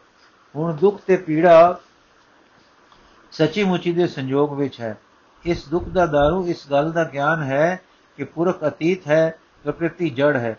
ਜਦ ਪ੍ਰਕਿਰਤੀ ਭਰਮ ਮਾਤਰ ਨਹੀਂ ਸੱਚੀ ਮੁਚੀ ਹੈ, ਤਾਂ ਉਸ ਦਾ ਬੰਧਨ ਗਿਆਨ ਨਾਲ ਕਿਕੂ ਕੱਟੇ। ਗਿਆਨ ਦਾ ਕੰਮ ਹੈ ਅਗਿਆਨਤਾ, ਮਾਇਆ ਦਾ ਭੁਲੇਖੇ ਦਾ ਦੂਰ ਕਰਨਾ। ਜਦ ਸੰਜੋਗ ਸੱਚੀ ਮੁਚੀ ਦਾ ਹੈ, ਤਾਂ ਗਿਆਨ ਉਸ ਤੋਂ ਕਿਕੂ ਕੱਟ ਸਕਦਾ ਹੈ? ਸੱਚੀ ਮੁਚੀ ਦੇ ਸੰਜੋਗ ਦਾ ਜਦ ਗਿਆਨ ਪ੍ਰਾਪਤ ਹੋਵੇਗਾ, ਤਾਂ ਸੰਜੋਗ ਦੀ ਯਥਾਰਥ ਅਵਸਥਾ ਸਾਫ਼-ਸਾਫ਼ ਸਮਝ ਵਿੱਚ ਪੈ ਜਾਵੇਗੀ, ਨਾ ਕਿ ਟੁੱਟ ਜਾਏਗੀ। ਗਿਆਨ ਸੰਜੋਗ ਨੂੰ ਸਮਝਾਏਗਾ, ਨਾ ਕਿ ਤੋੜੇਗਾ। ਨੁਕਤਾ ਇਹ ਹੈ ਕਿ ਜਾਂ ਤਾਂ ਸੰਜੋਗ ਸੱਚੀ ਮੁਚੀ ਹੈ ਜਾਂ ਸੱਚੀ ਮੁਚੀ ਨਹੀਂ ਹੈ। ਭਰਮ ਮਾਤਰ ਹੈ। ਜੇ ਸੱਚੀ ਮੁਚੀ ਹੈ, ਤਾਂ ਗਿਆਨ ਉਸ ਨੂੰ ਦੂਰ ਨਹੀਂ ਕਰ ਸਕਦਾ। ਗਿਆਨ ਅਗਿਆਨ ਨੂੰ ਕੱਟ ਸਕਦਾ ਹੈ। ਸੱਚੀ ਮੁਚੀ ਦੇ ਮੇਲ ਨੂੰ ਨਹੀਂ ਮੇਲ ਨੂੰ ਨਹੀਂ ਕੱਟ ਸਕਦਾ। ਭਲਾ ਜੇਕਰ ਪੁਰਖ ਤੇ ਪ੍ਰਕਿਰਤੀ ਦਾ ਸੰਯੋਗ ਭਰਮ ਮਾਤਰ ਹੈ, ਤਾਂ ਪ੍ਰਕਿਰਤੀ ਨੂੰ ਮਾਇਆ ਮੰਨਣਾ ਪਏਗਾ, ਜੋ ਪੁਰਖ ਨੂੰ ਕਿਸੇ ਤਰ੍ਹਾਂ ਪਈ ਕਿ ਗਿਆਨ ਨੇ ਦੂਰ ਕੀਤੀ। ਜੇ ਪੁਰਖ ਤੇ ਪ੍ਰਕਿਰਤੀ ਦੋ ਨਹੀਂ, ਇੱਕੋ ਆਤਮਾ ਹੈ, ਤਾਂ ਵਿਦਾਂਤ ਹੋ ਗਿਆ। ਸਾਖ ਸਮਾਪਤ। ਹਾਂ, ਜੇ ਪੁਰਖ ਕੋਈ ਅਸਿੱਖਿਤ ਅਸਿੱਖਿਤ ਹੈ, ਤੇ ਉਹ ਪ੍ਰਕਿਰਤ ਵਿੱਚ ਤਜਰਬੇ ਦੀ ਖਾਤਰ ਵੜਦਾ ਹੈ, ਤੇ ਤਜਰਬਾ ਕਰਕੇ ਸੁਸਿੱਖਿਅਤ ਹੋ ਜਾਂਦਾ ਹੈ ਤਾਂ ਕੁਝ ਗੱਲ ਬਣ ਜਾਂਦੀ ਹੈ। ਗੁਣ ਗ੍ਰਾਹਕ ਬਣੋ ਜੀ, ਸਾਖ ਨੇ ਵਿਤਰੇਕ ਬੁੱਧੀ ਨਾਲ ਤਜਰਬੇ ਦੀ ਜਾਂਚ ਪੜਤਾਲ ਦੇ ਪੂਰਨੇ ਵਾਕੇ ਵਿਗਿਆਨ ਦਾ ਰਾਹ ਖੋਲਿਆ ਤੇ ਪੁਰਖ ਅਰਥਾਤ ਆਤਮਾ ਦੀ ਹੱਦ ਪ੍ਰਤੀਪਾਦਨ ਕਰ ਦਿੱਤੀ। ਮਨ ਜੀ, ਚੜ੍ਹਦੀਆਂ ਕਲਾਂ ਵਿੱਚ ਖੇਡੋ। ਇਹ ਸਾਰੇ ਸਿਆਣੇ ਰਚਨਾ ਵਿੱਚ ਉਦਾਸੀ ਤੇ ਡੈਨੀਆਂ ਕਲਾਂ ਦੇ ਰੰਗ ਵੇਖ ਕੇ ਉਦਰਦੇ ਹਨ। ਦੁੱਖ ਕਿੱਥੇ ਹੈ, ਪੀੜਾ ਕਿੱਥੇ ਹੈ, ਮਾਂ ਨਾਲ, ਕਾਰਨ ਨਾਲ ਸਦਾ ਮੇਲ ਜਦ ਪ੍ਰਾਪਤ ਹੋ ਗਿਆ। ਫਿਰ ਬੁਰਾ ਨਹੀਂ, ਸਭ ਭਲਾ ਹੈ, ਹਾਰ ਨਹੀਂ, ਸਭ ਜਿੱਤ ਹੈ। ਕਿਉਂ ਆਪਣੇ ਆਪ ਨਾਲ ਆਖਦੇ, ਹੱਸਦੇ ਤੇ ਖੇਡਦੇ ਸਾਡੇ ਨਾਲ ਟੁਰੀ ਗਏ। ਸਾਖ ਤੇ ਵਿਚਾਰਾਂ ਠੀਕ ਹਨ। ਘਰ ਆ ਗਿਆ ਤੇ ਅਸਾਂ ਦਾਤਾ ਜੀ ਨੂੰ ਅੱਜ ਬਹੁਤ ਪਿਆਰ ਨਾਲ ਅੰਨ ਖੁਲਾਇਆ। ਤੇ ਤੁਰਨ ਲੱਗੇ ਤੇ ਮੈਂ ਆਖਿਆ, ਦਾਤਾ ਜੀ, ਕਿ ਮੈਂ ਅੰਨੀ ਹਾਂ? ਦਾਤਾ, ਉਹ ਅੰਦਾ ਹੈ ਜੋ ਆਪਾ ਨਾ ਪਛਾਣੇ। ਮੈਂ ਕਿਕੂ ਪਛਾਣਾ? ਦਾਤਾ ਤੂੰ ਤਾਂ ਬ੍ਰਹਮ ਹੈ, ਇਸ ਅਟਾਰੀ ਤੋਂ ਹੇਠਾਂ ਉਤਰ। ਮੈਂ ਕਿਕੂ ਉਤਰਾ, ਦਾਤਾ ਪਹਿਲਾਂ ਆਪ ਨੂੰ ਪਛਾਣ, ਆਪ ਪਛਾਣੇ ਤਾਂ ਸੁਖ ਸੁਜਾਕੀ ਹੋ ਜਾਵੇ। ਸੁਜਾਕੀ ਹੋ ਕੇ ਬ੍ਰਹਮ ਨੂੰ ਲੱਭਣ ਦੀ ਯੋਗਤਾ ਪੈਦਾ ਹੋਵੇਗੀ। ਤਦੋਂ ਤੋਂ ਕੀਮਤ ਕੂਤ ਦੀ ਜਾਣੂ ਹੋ ਕੇ ਬ੍ਰਹਮ ਨੂੰ ਪਛਾਣੇਗੀ। ਇਹ ਪਛਾਣ ਦੇ ਆਇਆ ਨੂੰ, ਆਇਆ ਤੋਂ ਅਵਸਥਾ ਸਰਬ ਅਵਸਥਾ ਤੋਂ ਨਿਕਲ ਕੇ ਯਥਾਰਥ ਨੂੰ ਪਹੁੰਚੇਗੀ। ਤੂੰ ਸੱਚ ਨੂੰ ਪਛਾਣੇਗੀ, ਸੱਚ ਵਿੱਚ ਖੇਡੇਗੀ, ਸੱਚ ਵਿੱਚ ਰਸ ਮਾਣੇਗੀ। ਉਹ ਚੜ੍ਹਦੀ ਕਲਾ ਜੋ ਸੱਚ ਤੇ ਅਮੁੱਲਿਆ ਹੈ, ਤੂੰ ਪਾਵੇਂਗੀ ਮੈਂ ਕਿਕੂ ਪਛਾਣਾ। ਇਹ ਮੇਰਾ ਕਹਿਣਾ ਸੀ ਕਿ ਆਪ ਦੇ ਨੇਤਰ ਮੁੰਦ ਗਏ। ਪ੍ਰੀਤਮ ਜੀ ਮੂੰਹ ਨਿਕਲਿਆ। ਨੈਣਾ ਤੋਂ ਨੀਰ ਵਰੇ ਵਗਿਆ। ਨਾਲ ਹੀ ਮੇਰੇ ਸਰੀਰ ਵਿੱਚ ਇੱਕ ਜਰਨਾਟ ਛਿੜੀ। ਮੇਰੇ ਨੈਣੀ ਜਲ ਭਰ ਆਇਆ ਤੇ ਮੈਂ ਕਿੰਨਾ ਚਿਰ ਮੂਰਛਿਤ ਜਈ ਖੜੀ ਰਹੀ। ਜਦ ਖੁੱਲੀ ਤਾਂ ਦਾਤਾ ਜੀ ਟੁਰ ਚੁੱਕੇ ਸਨ। ਦੂਏ ਦਿਨ ਦਾਤਾ ਜੀ ਆਪ ਹੀ ਆ ਗਏ। ਹੱਸਦੇ ਹੱਸਦੇ ਖਿੜੇ ਮੱਥੇ ਤੇ ਲਸਦੇ ਚਿਹਰੇ ਆਖਣ ਲੱਗੇ ਜੀ ਦਾਨ ਜੀ ਦਾਨ। ਮੈਂ ਦਾਤਾ ਜੀ, ਮੈਂ ਅੰਨੀ ਹਾਂ। ਪਰ ਰਾਤ ਸੋਚਿਆ ਹੈ ਕਿ ਮੈਂ ਯੋਗ ਕਰਾਂ ਤਾਂ ਬ੍ਰਹਮ ਹੋਵਾਂਗੀ। ਜਾਂ ਤਾਂ ਯੋਗ ਦਾ ਕੀ ਅੰਗ ਕਰਾਂਗੀ? ਮੈਂ ਪ੍ਰਾਣਾਯਾਮ ਕਰਾਂਗੀ। ਦਾਤਾ ਤੇ ਯਮ ਨਿਯਮ। ਮੈਂ ਉਹਨਾਂ ਦਾ ਕੀ ਹੈ? ਤਦ ਕਿੰਗਰੀ ਵੱਜੇਗੀ ਦਾਤਾ, ਤਦ ਕਿੰਗਰੀ ਵੱਜੇਗੀ, ਪੰਡਤਾਂ ਦੇ ਘਰ ਭਾਠੀ ਚੜੇਗੀ ਚੋਏਗੀ ਤੇ ਗੋਰਖ ਗੋਰਖ ਹੋਵੇਗੀ। ਮੈਂ ਕਿਉਂ? ਦਾਤਾ ਯਮ ਨਿਯਮ ਦਾ ਮਤਲਬ ਹੈ ਹਰ ਪਹਿਲੂ ਤੋਂ ਸਦਾਚਾਰ ਠੀਕ ਹੋਵੇ, ਅਰਥਾਤ ਆਚਰਣ, ਕਾਲ ਚਾਲ ਚਲਨ ਪਵਿੱਤਰ ਹੋਵੇ, ਜੋ ਫੋਕੀ ਪੰਡਤਾਈ ਦੇ ਪੱਲੇ ਹੈ ਨਹੀਂ। ਸ਼ਾਸਤਰ ਪੜ੍ਹ ਕੇ ਕੁਝ ਲੋੜ ਲੋੜ ਵੀ ਘਟ ਜਾਂਦੀ ਹੈ। ਮੈਂ ਦਾਤਾ ਹੈ ਤਾਂ ਸੱਚ। ਦਾਤਾ ਫਿਰ ਕੀ ਬਣ ਸੀ? ਮੈਂ ਚਿਤ ਬਿਤੀਆਂ ਰੁਕ ਕੇ ਕਲੇਸ਼ ਦਾ ਨਾਸ। ਦਾਤਾ ਫਿਰ ਕੀ? ਮੈਂ ਫਿਰ ਦ੍ਰਿਸ਼ਟਾ ਦੀ ਸਰੂਪ ਵਿੱਚ ਸਥਿਤੀ। ਦਾਤਾ ਨੀ ਕੱਚੀ, ਉਸ ਤੇ ਉਸਾਰੀ। ਯਮ ਨਿਯਮ ਬਿਨਾ ਨਿਰੋਧ ਕੀ? ਮੁਰਦਾ ਨਿਰੋਧ ਮੈਂ ਘਬਰਾ ਕੇ ਮੁਰਦਾ ਨਿਰੋਧ ਦਾਤਾ ਯਮ ਨਿਯਮ ਬਿਨਾ ਨਿਰੋਧ ਜੀਵਨ ਪਦ ਤੇ ਨਹੀਂ ਲਿਜਾ ਸਕਦਾ ਮਲ ਤੇ ਵਿਖੇਪ ਦੋਏ ਦੂਰ ਕਰਨੇ ਹਨ ਮੈਂ ਫਿਰ ਪਹਿਲਾਂ ਇਹ ਕਰਾਂ ਫਿਰ ਕੇਵਲ ਦਾਤਾ ਦਾਤਾ ਹੋਰ ਅਗੇਰੇ ਮੇਲ ਫਿਰ ਹੱਸ ਕੇ ਗਾਵੇ ਮਿਲਿਏ ਮਿਲਿਆ ਨਾ ਮਿਲੇ ਮਿਲੇ ਮਿਲਿਆ ਜੇ ਹੋਏ ਅੰਤਰ ਆਤਮੈ ਜੋ ਮਿਲੇ, ਮਿਲਿਆ ਕਈਐ ਸੋਏ। ਕੋਲ ਬੈਠ ਨੇੜੇ ਆ ਗਏ, ਤਾਂ ਮਿਲੇ ਹੋਏ ਨਹੀਂ ਹੁੰਦੇ। ਆਤਮਾ ਵਿੱਚ ਆਤਮਾ ਮਿਲੇ ਤਾਂ ਮਿਲੇ। ਆਤਮਾ ਜਿਉਂਦੀ ਜਾਗਦੀ ਜੋਤ ਤੇ ਜੀਵਾਤਮਾ ਵੀ ਜਾਗਦੀ ਸਹਿ ਸ਼ੈ ਦੋਹਾਂ ਵਿੱਚ ਮੇਲ ਦਾ ਸਾਧਨ ਹੋਵੇ ਤਾਂ ਮੇਲ ਹੋਵੇ। ਮੈਂ ਕਿ ਜੀਵ ਤਤ ਨੂੰ ਪੁਰਖ ਵਿਸ਼ੇਸ਼ ਨਾਲ ਮਿਲਣ ਦੀ ਲੋੜ ਕੀ? ਦਾਤਾ ਨੇਤਰ ਮੁੰਦ ਗਏ। ਪ੍ਰੀਤਮ ਜੀ ਕਿਹਾ, ਜਲ ਕਰ ਪਿਆ ਚਿਹਰਾ ਬਦਲ ਗਿਆ। ਜਲ ਕਿਰ ਪਿਆ, ਚਿਹਰਾ ਬਦਲ ਗਿਆ। ਮੇਰੇ ਵੀ ਨੈਣ ਭਰ ਆਏ, ਜਨਾਟ ਛਿੜ ਗਈ। ਲੂ ਕੰਡੇ ਖੜੇ ਹੋ ਗਏ। ਜਦ ਅੱਖਾਂ ਖੋਲੀਆਂ ਤਾਂ ਦਾਤਾ ਜੀ ਟੁਰ ਗਏ ਸੀ ਤੇ ਮੇਰੇ ਸਾਹਮਣੇ ਕੰਨ ਤੇ ਲਿਖਿਆ ਸੀ, ਤੂੰ ਨਾਸਤਕ ਹੈ। ਹੁਣ ਮੈਂ ਘਬਰਾਈ, ਮੈਂ ਨਾਸਤਕ ਹਾਂ ਨਾਸਤਕ ਹਾਂ। ਮੈਂ ਪਿਤਾ ਜੀ ਨਾਲ ਅਜੇ ਕੱਲ ਚਾਰ ਵਕੀਆ ਤੇ ਦੇ ਮੰਤ ਨੂੰ ਖੰਡਨ ਕਰਕੇ ਜਿੱਤ ਪਾਈ ਹੈ। ਅੱਗੇ ਮੈਂ ਅੰਨੀ ਸੀ, ਹੁਣ ਮੈਂ ਨਾਸਤਕ ਹੋ ਗਈ। हे ਭਗਵਾਨ ਇਹ ਦਾਤਾ ਲੋਕ ਮੇਰੇ ਨਾਲ ਕੀ ਕਰ ਰਿਹਾ ਹੈ? ਮੈਨੂੰ ਤਪੀ ਤੇ ਪੰਡਤ ਮੱਥੇ ਟੇਕ ਕੇ ਜਾਂਦੇ ਹਨ। ਇਹ ਗਾਲਾਂ ਦਿੰਦਾ ਹੈ, ਪਰ ਫੇਰ ਪਿਆਰਾ ਲੱਗਦਾ ਹੈ। ਜੋ ਕਹੇ ਅੰਦਰ ਜਾਂਦਾ ਹੈ ਤੇ ਚੀਰ ਪਾਉਂਦਾ ਹੈ। ਦੂਜੇ ਦਿਨ ਦਾਤਾ ਜੀ ਫੇਰ ਪਿਤਾ ਜੀ ਨਾਲ ਸਾਡੇ ਘਰ ਆ ਗਏ। ਜਦ ਅਨ ਪਾ ਚੁੱਕੇ ਤਾਂ ਆਪੇ ਹੀ ਪਏ ਆਖਣ, ਸਾਧਨ, ਯਤਨ ਮਾਤਰ, ਇਹਨਾਂ ਦਾ ਫਲ ਕੀ ਵਿਭੂਤੀ? ਤੇ ਸਾਰੇ ਹਿੱਸੇ ਇੱਥੇ ਫਸ ਗਏ। ਸਿੱਧੀਆਂ ਫਸੇ, ਸਿੱਧ ਤੇ ਯੋਗੀ। ਬਾਠੀ ਚੋਏ दारू ਨਿਕਲੇ ਪੀਤੇ ਤੇ ਮਤਵਾਲੇ, ਕਿਹਾ ਕੋਈ ਯੋਗ ਹੈ। ਕੇਵਲ ਕਿੱਥੇ ਗਿਆ? ਪੁਰਖ ਨੂੰ ਪ੍ਰਕਿਰਤੀ ਤੋਂ ਅਡ ਕਰ ਲਿਆ। ਕੇਵਲ ਤਾਂ ਹੋ ਗਿਆ। ਭਲਾ ਜੇ ਕੇਵਲ ਵੀ ਪ੍ਰਾਪਤ ਹੋ ਗਿਆ ਤਾਂ ਕੀ ਹੋਇਆ? ਉਹ ਜੋ ਅਨਿਸ਼ਵਰ ਵਾਦੀ ਸ਼ਾਂਖ ਪਿਆ ਕਹਿੰਦਾ ਹੈ, ਸੋ ਸਾਧਨ ਕਰਕੇ ਪੁਰਖ ਪ੍ਰਕਿਰਤੀ ਤੋਂ ਅਤੀਤ ਹੋ ਗਿਆ। ਯੋਗ ਨੇ ਸਾਖ ਨਾਲੋਂ ਜੋ ਵਾਦਾ ਕੀਤਾ ਸੀ ਤੇ ਦੱਸਿਆ ਸੀ ਕਿ ਕੋਈ ਵਿਸ਼ੇਸ਼ ਪੁਰਖ ਹੈ ਜੋ ਈਸ਼ਵਰ ਹੈ। ਇਹ ਈਸ਼ਵਰ ਤਾਂ ਫੇਰ ਲੰਬੇ ਹੀ ਧਰਿਆ ਰਹਿ ਗਿਆ। ਜੇ ਤਾਂ ਉਸ ਈਸ਼ਵਰ ਨੂੰ ਮੰਨਿਆ ਸੀ, ਯੋਗ ਸਾਧਨਾ ਨਾਲ ਪਹਿਲੇ ਵਿਭੂਤੀ ਤੇ ਫਿਰ ਕੇਵਲ ਦੁੱਖ ਨੂੰ ਪ੍ਰਕਿਰਤੀ ਤੋਂ ਅਤੀਤ ਕਰਨ ਵਿੱਚ ਪਹੁੰਚਣੇ ਦੀ ਉਹ ਕਾਰ ਹੀ ਕਰਕੇ ਕੀ ਕਰਨਾ ਸੀ? ਸਨ ਦੀ ਮਾਤਰ ਪ੍ਰਕਿਰਤੀ ਨਾਲ ਮੇਨ ਸੀ, ਮੇਲ ਸੀ, ਗੱਲ ਸਮਝ ਲਈ ਪਰੇ ਹੋ ਗਏ। ਯਮ, ਨਿਯਮ, ਆਸਨ, ਪ੍ਰਾਣਾਯਾਮ, ਪ੍ਰਤਿਆਚਾਰ, ਧਾਰਨਾ, ਸਿਧਿਆਨ, ਸਮਾਧੀ ਕੀਤੇ ਪਰ ਪਹੁੰਚੇ ਉੱਥੇ ਹੀ। ਲਿਖਿਆ ਪਿਆ ਸੀ, ਉਸ ਦਰਸ਼ਨ ਵਿੱਚ ਈਸ਼ਵਰ ਪਰ ਨਿਧਾਨ ਸੋ ਨਾ ਖਿਆਲਿਆ। ਮੈਂ ਪਰ ਲਿਖਿਆ, ਨਾਲ ਲਿਖਿਆ ਹੈ ਵਾ ਕਿ ਇਹ ਵੀ ਇੱਕ ਰਸਤਾ ਹੈ। ਦਾਤਾ ਪਰ ਇਸ ਰਸਤੇ ਨੂੰ ਨਿਰਵਿਘਨ ਵੀ ਲਿਖਿਆ ਹੈ। ਕਿਉਂ? ਮੈਂ ਹਾਂ, ਪਤਾ ਨਹੀਂ ਕਿਉਂ। ਦਾਤਾ ਕਿਸੇ ਟੀਕਾਕਾਰ ਨੇ ਟੀਕਾਕਾਰ ਨੇ ਕਾਰਨ ਦੱਸਿਆ ਹੈ ਕਿ ਈਸ਼ਵਰ ਪ੍ਰਣਿਧਾਨ ਨਾਲ ਈਸ਼ਵਰ ਦੀ ਅਨੁਗ੍ਰਹਿ, ਉਸ ਦੀ ਸਹਾਈ ਹੋ ਜਾਂਦੀ ਹੈ, ਇਸ ਕਰਕੇ ਵਿਗਨ ਨਹੀਂ ਹੁੰਦੇ, ਪੈਂਦੇ। ਮੈਂ ਵਾਹ ਵਾਹ ਸਵਾਦ ਆ ਗਿਆ। ਟੀਕਾਕਾਰ ਵੀ ਸੁਤੰਤਰਕਾਰਾਂ ਤੋਂ ਘਟ ਨਹੀਂ ਰਹਿ, ਕਹਿੰਦੇ, ਰਹਿੰਦੇ। ਦਾਤਾ ਇਹ ਵੀ ਪੜਿਆ ਜੇ ਕਿ ਤਪ ਸਵਾਧਿਆਏ ਤੇ ਈਸ਼ਵਰ ਪਰਿਣਿਧਾਨ ਕਿਰਿਆ ਯੋਗ ਹੈ। ਮੈਂ ਹਾਂ, ਠੀਕ ਹੈ ਕਿਰਿਆ ਯੋਗ ਇਹੀ ਹੈ। ਦਾਤਾ ਫਿਰ ਇਸ ਦੀ ਭਗਤੀ ਕਰਾਂਗੇ, ਉਸ ਦੀ ਅਨੁਗ੍ਰਹਿ, ਉਸ, ਫਿਰ ਜਿਸ ਦੀ ਭਗਤੀ ਕਰਾਂਗੇ, ਉਸ ਦੀ ਅਨੁਗ੍ਰਹਿ ਹੋਵੇਗੀ। ਜਿਸ ਦੀ ਅਨੁਗ੍ਰਹਿ ਹੋਵੇਗੀ, ਉਸ ਨੂੰ ਪ੍ਰਾਪਤ ਹੋਵਾਂਗੇ, ਹੈ ਨਾ? ਹੈ, ਹੋਵਾਂਗੇ ਕਿ ਨਾ? ਮੈਂ ਉਹੀ ਕਿਧਰ ਲਿਜਾ ਰਹੇ ਹੋ? ਠੀਕ ਤਾਂ ਹੈ, ਦਾਤਾ। ਫਿਰ ਮੈਂ ਯੋਗ ਦਰਸ਼ਨ ਨੇ ਤੇ ਸਾਖ ਚੁਲਿਕਾ ਨੇ, ਸਾਖ ਦੇ 25 ਤੱਤਾਂ ਦੇ ਨਾਲ ਈਸ਼ਵਰ ਵੀ ਇੱਕ ਤਤ ਰਲਾ ਦਿੱਤਾ।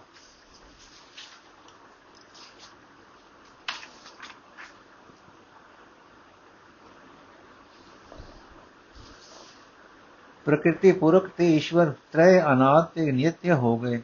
ਅਨਿਸ਼ਵਰਤਾ ਅਨਿਸ਼ਵਰਵਾਦਤਾ ਤਾਂ ਘੱਟੀ ਪਰ ਅਸਤਕਤਾ ਦਾ ਮਨੋਰਥ ਪੂਰਨ ਅਜੇ ਵੀ ਨਾ ਹੋਇਆ।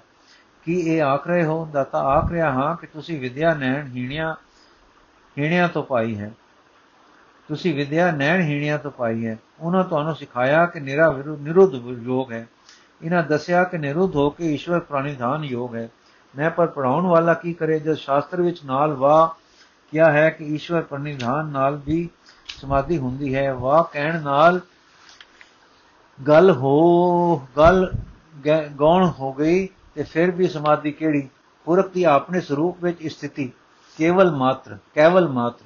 ਦਾਤਾ ਜੀ, ਲੰਮਾ ਸਾਹ ਲੈ ਕੇ ਪੜਾਉਣ ਵਾਲੇ ਨੇ ਇਹ ਗੱਲ ਨਾ ਖੋਲੀ ਕਿ ਤਪ ਸਵਾਧਿਆਏ ਤੇ ਈਸ਼ਵਰ ਪ੍ਰਣਿਧਾਨ ਦਾ ਨਾਮ ਕਿਰਿਆ ਯੋਗ ਹੈ। ਸ਼ਾਸਤਰ ਵੀ ਹੰਬਨ ਹੈ। ਕਰਨੀਹੀਨ ਤੋਂ ਪੜਿਆ ਵਿੱਚ, ਇਸ ਵਿੱਚ ਹੀ ਗਵਾਚ ਜਾਣ ਦਾ ਡਰ ਹੁੰਦਾ ਹੈ। ਇਹ ਕਹਿ ਕੇ ਬੁੱਲ ਟੁਕਦੇ ਟੁਕਦੇ ਚੁੱਪ ਹੋ ਗਏ। ਕੁਝ ਚਿਰ ਮਗਰੋਂ ਚੁੱਪ ਨੂੰ ਤੋੜਨ ਲਈ ਮੈਂ ਫੇਰ ਗੱਲ ਛੇੜੀ ਮੈਂ ਨਾਸਤਕ ਕਿਕੂ ਹਾਂ ਦਾਤਾ ਜੀ ਹੱਸ ਪਏ ਫਿਰ ਪੁੱਛਿਆ ਦਾਤਾ ਆਜ ਤੱਕ ਤੋਂ ਅੱਜ ਤੱਕ ਹੈ ਤਾਂ ਤੇਰਾ ਰੱਬ ਕਿੱਥੇ ਹੈ ਮੈਂ ਸਾਰੇ ਵਿਆਪਕ ਹੈ ਦਾਤਾ ਤੇਰਾ ਰੱਬ ਤੇਰੇ ਪਾਸ ਹੈ ਕਿ ਨਹੀਂ ਮੈਂ ਜੇ ਸਾਰੇ ਹੈ ਤਾਂ ਮੇਰੇ ਪਾਸ ਵੀ ਹੈ ਦਾਤਾ ਤੇਰੇ ਪਾਸ ਹੈ ਤਾਂ ਕਿੱਥੇ ਹੈ ਮੈਂ ਅੰਗੁਸ਼ਟ ਪ੍ਰਮਾਣ ਅੰਗੂਠੇ ਜਿੰਨਾ ਮੇਰੇ ਹਿਰਦੇ ਵਿੱਚ ਬੈਠਾ ਹੈ ਦਾਤਾ ਕਿਉਂ ਜਿਆ ਹੈ ਮੈਂ ਕੋਈ ਜਿੱਠਾ ਥੋੜਾ ਹੀ ਥੋੜਾ ਹੈ ਦਾਤਾ ਫਾਸਦਾ, ਬਾਸਦਾ ਹੈ, ਪ੍ਰਤੀਤ ਹੁੰਦਾ ਹੈ ਕਿ ਹੈ। ਮੈਂ ਹਾਂ ਜੀ, ਦਾਤਾ ਸੱਚ। ਚਰਚਾਵਾਦ ਦੇ ਵੇਲੇ ਕੀ ਕਦੇ ਅੱਗੇ ਪਿੱਛੇ ਵੀ? ਮੈਂ ਅੱਗੇ ਪਿੱਛੇ ਕੀ ਮਤਲਬ? ਰੱਬ ਹੈ, ਇਹ ਖਿਆਲ ਦਿਨ ਰਾਤ ਵਿੱਚ ਕਿੰਨਾ ਚਿਰ ਅੰਦਰ ਰਹਿੰਦਾ ਹੈ? ਮੈਂ ਕਿੰਨਾ ਚਿਰ ਕੀ ਮਤਲਬ? ਦਾਤਾ ਕਦੇ ਚਰਚਾਵਾਦ ਵੇਲੇ, ਕਥਾ ਕਰਨ ਵੇਲੇ ਜਾਂ ਕਿਤੇ ਐਵੇਂ ਫੂਕਣਾ ਮਾਤਰ ਆਇਆ, ਹਵਾ ਦੇ ਝੂਲੇ ਵਾਂਗ ਲੰਘ ਗਿਆ। ਮੈਂ ਘਬਰਾ ਕੇ, ਪਰ ਫੇਰ ਸੰਭਲ ਕੇ ਕਿਹਾ, ਸੱਚ ਕਿਹਾ ਨੇ, ਕਦੇ ਕਦਾਈ। ਦਾਤਾ, ਜਿੰਨਾ ਚਿਰ ਇਹ ਖਿਆਲ ਅੰਦਰ ਨਹੀਂ ਰਹਿੰਦਾ ਕਿ ਰੱਬ ਹੈ, ਉਨਾ ਚਿਰ ਹੈ ਦਾ ਖਿਆਲ ਜਾਂ ਆਸਤਕ ਭਾਵ, ਰੱਬ ਦੇ ਹੋਣ ਦਾ ਭਾਵ ਅੰਦਰ ਹੀ ਨਹੀਂ, ਤਾਂ ਤੁਹਾਡੀ ਪ੍ਰਤੀਤੀ ਵਿੱਚ ਉਹ ਕਿਸ ਤਰ੍ਹਾਂ ਆਇਆ ਹੈ? ਜੇ ਨਹੀਂ, ਤਾਂ ਕਿਕੂ ਕਹਿੰਦੇ ਹੋ ਕਿ ਅੰਦਰ ਹੈ ਅਰ ਭਾਸਦਾ ਹੈ। ਜੇ ਰੱਬ ਹੈ, ਇਹ ਭਾਵ ਲਗਾਤਾਰੀ ਅੰਦਰ ਨਹੀਂ ਹੈ, ਤਾਂ ਤੂੰ ਆਜ ਤੱਕ ਕਿਸ ਤਰ੍ਹਾਂ ਹੈ? ਜੇ ਅਸਤ ਹੈ ਦਾ ਭਾਵ ਲਗਾਤਾਰ ਅਟੁੱਟ ਅੰਦਰ ਹੈ, ਤਾਂ ਆਜ ਤੱਕ। ਮੈਂ ਘਬਰਾ ਕੇ ਦਾਤਾ ਲੋਕ ਤੇਰਾ ਕੇਸ, ਤੇਰਾ ਕੋਸ਼ ਵਖਰਾ, ਤੇਰੀ ਟੀਕਾ ਅਨੋਖੀ, ਪਰ ਹੈ ਜ਼ੋਰਦਾਰ ਦਾਤਾ ਫਿਰ ਤੂੰ ਨਾ ਆਸਤ ਵਾਲੀ, ਆਸਤਿਕ, ਨਾਸਤਿਕ ਹੈ ਕਿ ਨਹੀਂ? ਮੈਂ ਖਿਆਲ ਤਾਂ ਸਮਝ ਵਿੱਚ ਤਾਂ ਨਹੀਂ, ਜਾਂ ਜਾਂ ਮੈਂ ਮੈਂ ਖਿਆਲ ਜਾਂ ਸਮਝ ਵਿੱਚ ਤਾਂ ਨਹੀਂ। ਮੈਂ ਸ਼ਰੂਤੀ ਪੜੀ ਹੈ, ਸ਼ਰੂਤੀ ਪਰਮਾਤਮਾ ਨੂੰ ਕਰਤਾ ਮੰਨਦੀ ਹੈ, ਮੈਂ ਮੰਨਦੀ ਹਾਂ, ਮੈਂ ਨਾਸਤਕ ਨਹੀਂ ਹਾਂ। ਦਾਤਾ ਪਰ ਸੁਤੀ ਨੇ ਜੋ ਪਰਮਾਤਮਾ ਦਾ ਰੂਪ ਪ੍ਰਤੀਪਾਦਨ ਕੀਤਾ ਹੈ ਉਸ ਦਾ ਪਦ ਪਹਿਲਾ ਪਦ ਤੂੰ ਨਹੀਂ ਪੜਿਆ, ਕੀ ਤੈਨੂੰ ਸਤ ਹੈ ਦਾ ਭਾਵ ਪ੍ਰਾਪਤ ਹੈ? ਮੈਂ ਕੀ ਆਖਾਂ, ਦਾਤਾ ਸੋਚ, ਸੱਚ। ਮੈਂ ਸੱਚ ਕਹਿੰਦਿਆਂ ਸੰਗ ਆਉਂਦੀ ਹੈ, ਪਰ ਹੈ ਇਸੇ ਤਰ੍ਹਾਂ ਹੀ ਜਿਵੇਂ ਤੁਸੀਂ ਆਖਿਆ ਹੈ, ਮਨ ਉੱਠਦਾ ਹੈ, ਸਤਿਆ ਪ੍ਰਤੀਤੀ ਨਹੀਂ ਹੈ। ਦਾਤਾ, ਤੁਹਾਡਾ ਅਨੁਭਵ ਅਸਤਿਕਤਾ ਵੱਲੋਂ ਬੰਦ ਹੈ, ਤੁਹਾਡੇ ਅੰਦਰ ਹੈ ਦਾ ਲਗਾਤਾਰੀ ਭਾਵ ਨਹੀਂ। ਨਾ ਉਹ ਬ੍ਰਿਤੀ ਵਿੱਚ ਸਦਾ ਅਰੂੜ ਹੈ, ਨਾ ਕਦੇ ਤੁਸੀਂ ਉਸ ਨੂੰ ਅਨੁਭਵ ਕੀਤਾ ਹੈ। ਮੈਂ ਸੋਚ ਕੇ ਤੇ ਇਉਂ ਤਾਂ ਠੀਕ ਹੈ ਤੇ ਇਉਂ ਮੈਂ ਨਾਸਤਿਕ ਹਾਂ, ਪਰ हे ਦਾਤਾ, ਮੈਨੂੰ ਵਿਦਿਆ ਜਿਸ ਪਾਸੇ ਲੈ ਗਈ ਸੀ, ਤੂੰ ਉਸ ਵਿੱਚ ਮੈਨੂੰ ਕਿਹੜੇ ਪਾਸੇ ਲਿਜਾ ਰਿਹਾ ਹੈ? ਮੇਰਾ ਕਲੇਜਾ ਹਿਲ ਚੁੱਕਾ ਹੈ, ਮੇਰਾ ਮਨ ਟੁੱਟ ਰਿਹਾ ਹੈ, ਉਦਾਸੀ ਛਾਉਂਦੀ ਹੈ ਅਰ ਸੁਖ ਜਾ ਰਿਹਾ ਹੈ, ਪਰ ਫਿਰ ਤੂੰ ਮਾੜਾ ਨਹੀਂ ਲੱਗਦਾ, ਤੇਰੀਆਂ ਗੱਲਾਂ ਫਿਰ ਸੁਣਨ ਨੂੰ ਜੀ ਕਰਦਾ ਹੈ। ਸਾਫ਼ ਦੱਸ ਮੈਂ ਕੀ ਕਰਾਂ? ਇਹ ਮੇਰੇ ਕਹਿੰਦਿਆਂ ਉਹਨਾਂ ਦਾ ਰੰਗ ਬਦਲ ਗਿਆ, ਨੈਣ ਮੁੰਦ ਗਏ, ਪ੍ਰੀਤਮ ਜੀ ਵਾਕ ਨਿਕਲਿਆ, ਜਲ ਭਰ ਆਇਆ। ਤੇ ਛਮ ਛਮ ਤਰੇ ਟੋਪੇ ਗਿਰੇ ਕਿਰੇ। ਮੈਨੂੰ ਵੀ ਕੰਬਣੀ ਆਈ, ਅੱਖਾਂ ਬੰਦ ਹੋ ਗਈਆਂ ਆ ਮੁਹਾਰੇ ਅੰਜੂ ਕਿਰੇ ਤੇ ਮੈਂ ਸੁਧ ਨਹੀਂ ਰਹੀ। ਚਿਰ ਪਿੱਛੋਂ ਮੇਰੇ ਨੇਤਰ ਖੁੱਲੇ, ਦਾਤਾ ਜੀ ਪਿੱਠ ਫੇਰ ਚੁੱਕੇ ਸਨ ਜੋੜੀ ਤੱਕ ਪਹੁੰਚ ਚੁੱਕੇ ਸਨ, ਪਰ ਇਹ ਕਹਿੰਦੇ ਜਾਂਦੇ ਸਨ, ਤੂੰ ਮੁਰਦਾ ਹੈ, ਤੂੰ ਮੁਰਦਾ ਹੈ, ਤੂੰ ਮੁਰਦਾ ਹੈ। ਮੇਰੇ ਅੰਦਰ ਭੈ ਛਾ ਗਿਆ, ਮੈਂ ਮੁਰਦਾ ਹਾਂ। ਪਹਿਲੇ ਅੰਨੀ ਬਣਾਇਆ, ਫਿਰ ਨਾਸਤਿਕ ਬਣਾਇਆ, ਹੁਣ ਮੁਰਦਾ ਬਣਾ ਦਿੱਤਾ। ਮੈਂ ਕੀ ਕਰਾਂ? ਜੀ ਨੇ ਕਿਹਾ ਪਿਤਾ ਜੀ ਨੂੰ ਕਹੋ, ਪਰ ਇੱਕ ਭੈ ਆਇਆ ਔਰ ਮੈਂ ਚੁੱਪ ਕਰ ਗਈ। ਰਾਤ ਮੈਂ ਸੌਣ ਲੱਗੀ ਤਾਂ ਕੰਨ ਬਾਰ-ਬਾਰ ਸੁਣਦੇ ਹਨ, ਤੂੰ ਮੁਰਦਾ ਹੈ। ਸੋ ਐਸੇ ਵਹਿਮ ਵਿੱਚ ਮੈਂ ਸੌਣ, ਸੌ ਗਈ। ਦੋ ਚਾਰ ਦਿਨ ਦਾਤਾ ਜੀ ਨਜ਼ਰ ਨਹੀਂ ਪਏ। ਮੇਰੇ ਸਰੀਰ ਦੀ ਖੁਸ਼ੀ ਤੇ ਮੌਜਾਂ ਦੀ ਸਮਾਪਤੀ ਹੋ ਗਈ। ਭਾਵੇਂ ਬਹੁਤ ਪੜਨ ਕਰਕੇ ਮੈਂ ਕਈ ਫੇਰ ਸਿਰ ਦਰਦ ਦੇ ਹਾਜ਼ਮੇ ਦੇ ਵਿਗਾੜ ਕਰਕੇ ਕ੍ਰੋਧਨ ਤੇ ਚਿੜਚਿੜੀ ਜਿਹੀ ਹੋ ਕੇ ਦੁਖੀ ਹੋਇਆ ਕਰਦੀ ਸਾਂ, ਪਰ ਹੁਣ ਤਾਂ ਮੈਂ ਡਾਵਾਂ ਡੋਲ ਤੇ ਉਦਾਸ ਜਿਹੀ ਹੋ ਗਈ। ਫਿਕਰ ਤੇ ਸੋਚਾਂ ਪੈ ਗਈਆਂ। ਵਿਦਿਆ ਦੇ ਸਾਰੇ ਖਿਆਲ ਯੁਕਤੀਆਂ, ਤਰਕ, ਵਿਤਕਰਾ ਨਾਲ ਜੀ ਨੂੰ ਇਹਨਾਂ ਵਹਿਣਾ ਵਿੱਚੋਂ ਕੱਢਾਂ, ਪਰ ਨਿਕਲ ਨਾ ਸਕੀ। ਮਾਤਾ ਪਿਤਾ ਜੀ ਵੀ ਫਿਕਰ ਕਰਨ ਲੱਗੇ। ਮੈਨੂੰ ਪੁੱਛਣ ਕਿ ਲਿੱਸੀ ਕਿਉਂ ਹੋ ਰਹੀ ਹੈ? ਪਰ ਜਿਸ ਵੇਲੇ ਕੁਝ ਕਹਿਣ ਲੱਗਾ, ਆਪਣੀ ਮੂਰਖਤਾ ਤੇ ਦੇ ਇਕਰਾਰ ਦੀ ਸ਼ਰਮ ਮੈਨੂੰ ਕੁਝ ਨਾ ਕਹਿਣ ਦੇਵੇ। ਨਾਲੇ ਡਰ ਲੱਗੇ ਕਿ ਮੇਰੇ ਮਤੇ ਪਿਤਾ ਜੀ, ਦਾਤਾ ਜੀ ਦਾ ਆਉਣਾ ਬੰਦ ਕਰ ਦੇਣ। ਇਹ ਮੇਰਾ ਜੀ ਕਰਦਾ ਸੀ ਕਿ ਉਹ ਆਉਣ ਤੇ ਹੋਰ ਬਚਨ ਸੁਣਾ। ਇਸ ਲਈ ਮਾਪਿਆਂ ਨੂੰ ਕੁਝ ਨਾ ਦੱਸਿਆ। ਛੇਵੇਂ ਕੁ ਦਿਨ ਦਾਤਾ ਜੀ, ਲਾਲ ਸੋ ਸੇਵ ਵਾਂਗ, ਲਾਲ ਸੇਵ ਵਾਂਗ ਵਕਦੇ ਖੁਸ਼ੀ ਖੁਸ਼ੀ ਇਹ ਕੁਝ ਗਾਉਂਦੇ ਮੈਨੂੰ ਨਦੀ ਦੇ ਕਿਨਾਰੇ ਤੇ ਮਿਲ ਗਏ। ਤਿਸਨ 부ਜੀ ਮਮਤਾ ਗਈ, ਨਾਠੇ ਵੈ ਭਰਮਾ ਚਿਤ ਪਾਈ ਆਨੰਦ ਭਇਆ ਗੁਰ ਕੀ ਨੇ ਧਰਮਾ। ਮੈਂ ਸਿਰ ਨਿਵਾ ਕੇ ਪੁੱਛਿਆ, ਦਾਤਾ ਜੀ, ਕਿ ਮੈਂ ਮੁਰਦਾ ਹਾਂ? ਪ੍ਰਕਿਰਤੀ ਦਾ ਹਿੱਸਾ ਤਾਂ ਮੁਰਦਾ ਹੈ, ਪਰ ਮੈਂ ਤਾਂ ਜਾਗਦੀ ਜੋਤ ਹਾਂ। ਜਦ ਤਾਂ ਹੱਸ ਕੇ ਮੁਰਦੇ ਦੇ ਸੰਗ ਵਿੱਚ ਜਿਉਂਦਾ ਮੁਰਦਾ ਹੋ ਰਿਹਾ ਹੈ। ਮੈਂ, ਮੇਰੀ ਸਮਝ ਵਿੱਚ ਨਹੀਂ ਪੈਂਦਾ ਕਿਕੂ। ਦਾਤਾ ਆਓ ਖਾ ਵੇਖੀਏ। ਭਲਾ ਜੇ ਤੁਹਾਡੇ ਪਿਤਾ ਦੇ ਬਾਗ ਵਿੱਚ ਇੱਕ ਸੋਹਣਾ ਗੁਲਾਬ ਦਾ ਬੂਟਾ ਹੋਵੇ ਅਤੇ ਤੁਸੀਂ ਮੋਤੀ ਸਾੜ ਕੇ ਉਸ ਦੀਆਂ ਜੜਾਂ ਵਿੱਚ ਰੇਹ ਬਣਾ ਕੇ ਪਾ ਦਿਓ, ਤਾਂ ਤੁਸੀਂ ਮੂਰਖ ਹੋ ਜਾਂ ਸਿਆਣੇ? ਮੈਂ ਮੂਰਖ। ਦਾਤਾ, ਕਿਉਂ? ਮੈਂ ਇਤਨੀ ਕੀਮਤੀ ਚੀਜ਼ ਇੱਕ ਮਾਮੂਲੀ ਬੂਟੇ ਨੂੰ ਪਾ ਦਿਆਂ। ਦਾਤਾ, ਭਲਾ, ਦੋਹਾਂ ਵਿੱਚੋਂ ਵੱਡਾ ਕੌਣ ਹੈ? ਮੈਂ ਮੋਤੀ। ਦਾਤਾ ਮੋਤੀ ਕੀ ਮੋਤੀ ਖਾ ਪੀ ਵੱਧ ਮੋਲ ਸਕਦਾ ਹੈ? ਮੈਂ ਨਹੀਂ। ਦਾਤਾ ਫਿਰ ਵੱਡਾ ਕੌਣ ਹੈ? ਮੈਂ ਮੋਤੀ ਕਿਉਂਕਿ ਮੋਤੀ ਦਾ ਮੁੱਲ ਬਹੁਤ ਹੈ। ਦਾਤਾ ਹਾਂ, ਇਹੋ ਤਾਂ ਖੇਡ ਹੈ। ਤੁਹਾਨੂੰ ਮੁੱਲ ਪਾਉਣ ਦੀ ਸੋਝੀ ਨਹੀਂ ਆਈ। ਮੁੱਲ ਤਾਂ ਜੀਵਨ ਮੌਤ ਦੇ ਨੁਕਤੇ ਤੋਂ ਪਾਇਆ ਜਾਂਦਾ ਹੈ। ਨਿਰਾ ਬਣੀਏ, ਨਿਰੇ ਬਣੀਏ ਦੀ ਕੀਮਤ ਤੋਂ ਨਹੀਂ ਪਈਦਾ। ਹਾਂ, ਮੈਂ ਪੁੱਛਦਾ ਹਾਂ, ਜੀਵਨ ਨੂੰ ਨਜ਼ਰ ਵਿੱਚ ਲਿਆ ਤੇ 10 ਦੁਆ ਵਿੱਚੋਂ ਕੌਣ ਵੱਡਾ ਹੈ? ਮੈਂ ਗੁਲਾਬ ਕਿਉਂਕਿ ਮੋਤੀ ਮੁਰਦਾ ਹੈ ਤੇ ਗੁਲਾਬ ਜਿਉਂਦਾ ਹੈ। ਮੋਤੀ ਨਾਲੋਂ ਗੁਲਾਬ ਜੀਵਨ ਵਿੱਚ ਬਹੁਤ ਉੱਚਾ ਹੈ। ਦਾਤਾ, ਬੱਕਰੀ ਗੁਲਾਬ ਖਾ ਜਾਵੇ ਤਾਂ ਤੁਸੀਂ ਕੀ ਆਖਸੋ? ਮੈਂ ਹੁਣ ਤਾਂ ਸਮਝ ਪੈ ਗਈ ਹੈ ਕਿ ਬੱਕਰੀ ਜੀਵਨ ਦੇ ਲੇਖੇ ਵੇਖੇ ਤਾਂ ਗੁਲਾਬ ਕੋਲੋਂ ਉੱਚੇ ਦਰਜੇ ਦੀ ਸ਼੍ਰੇਣੀ ਵਿੱਚ ਹੈ ਇਸ ਦੀ ਕੀਮਤ ਪਾਉਣ ਵਿੱਚ ਵਧੇਰੇ ਅਮੋਲਕ ਹੈ। ਦਾਤਾ, ਤਦ ਬੱਕਰੀ ਦੇ ਸਾਹਮਣੇ ਗੁਲਾਬ ਮੁਰਦਾ ਹੈ, ਮੈਂ ਹਾਂ।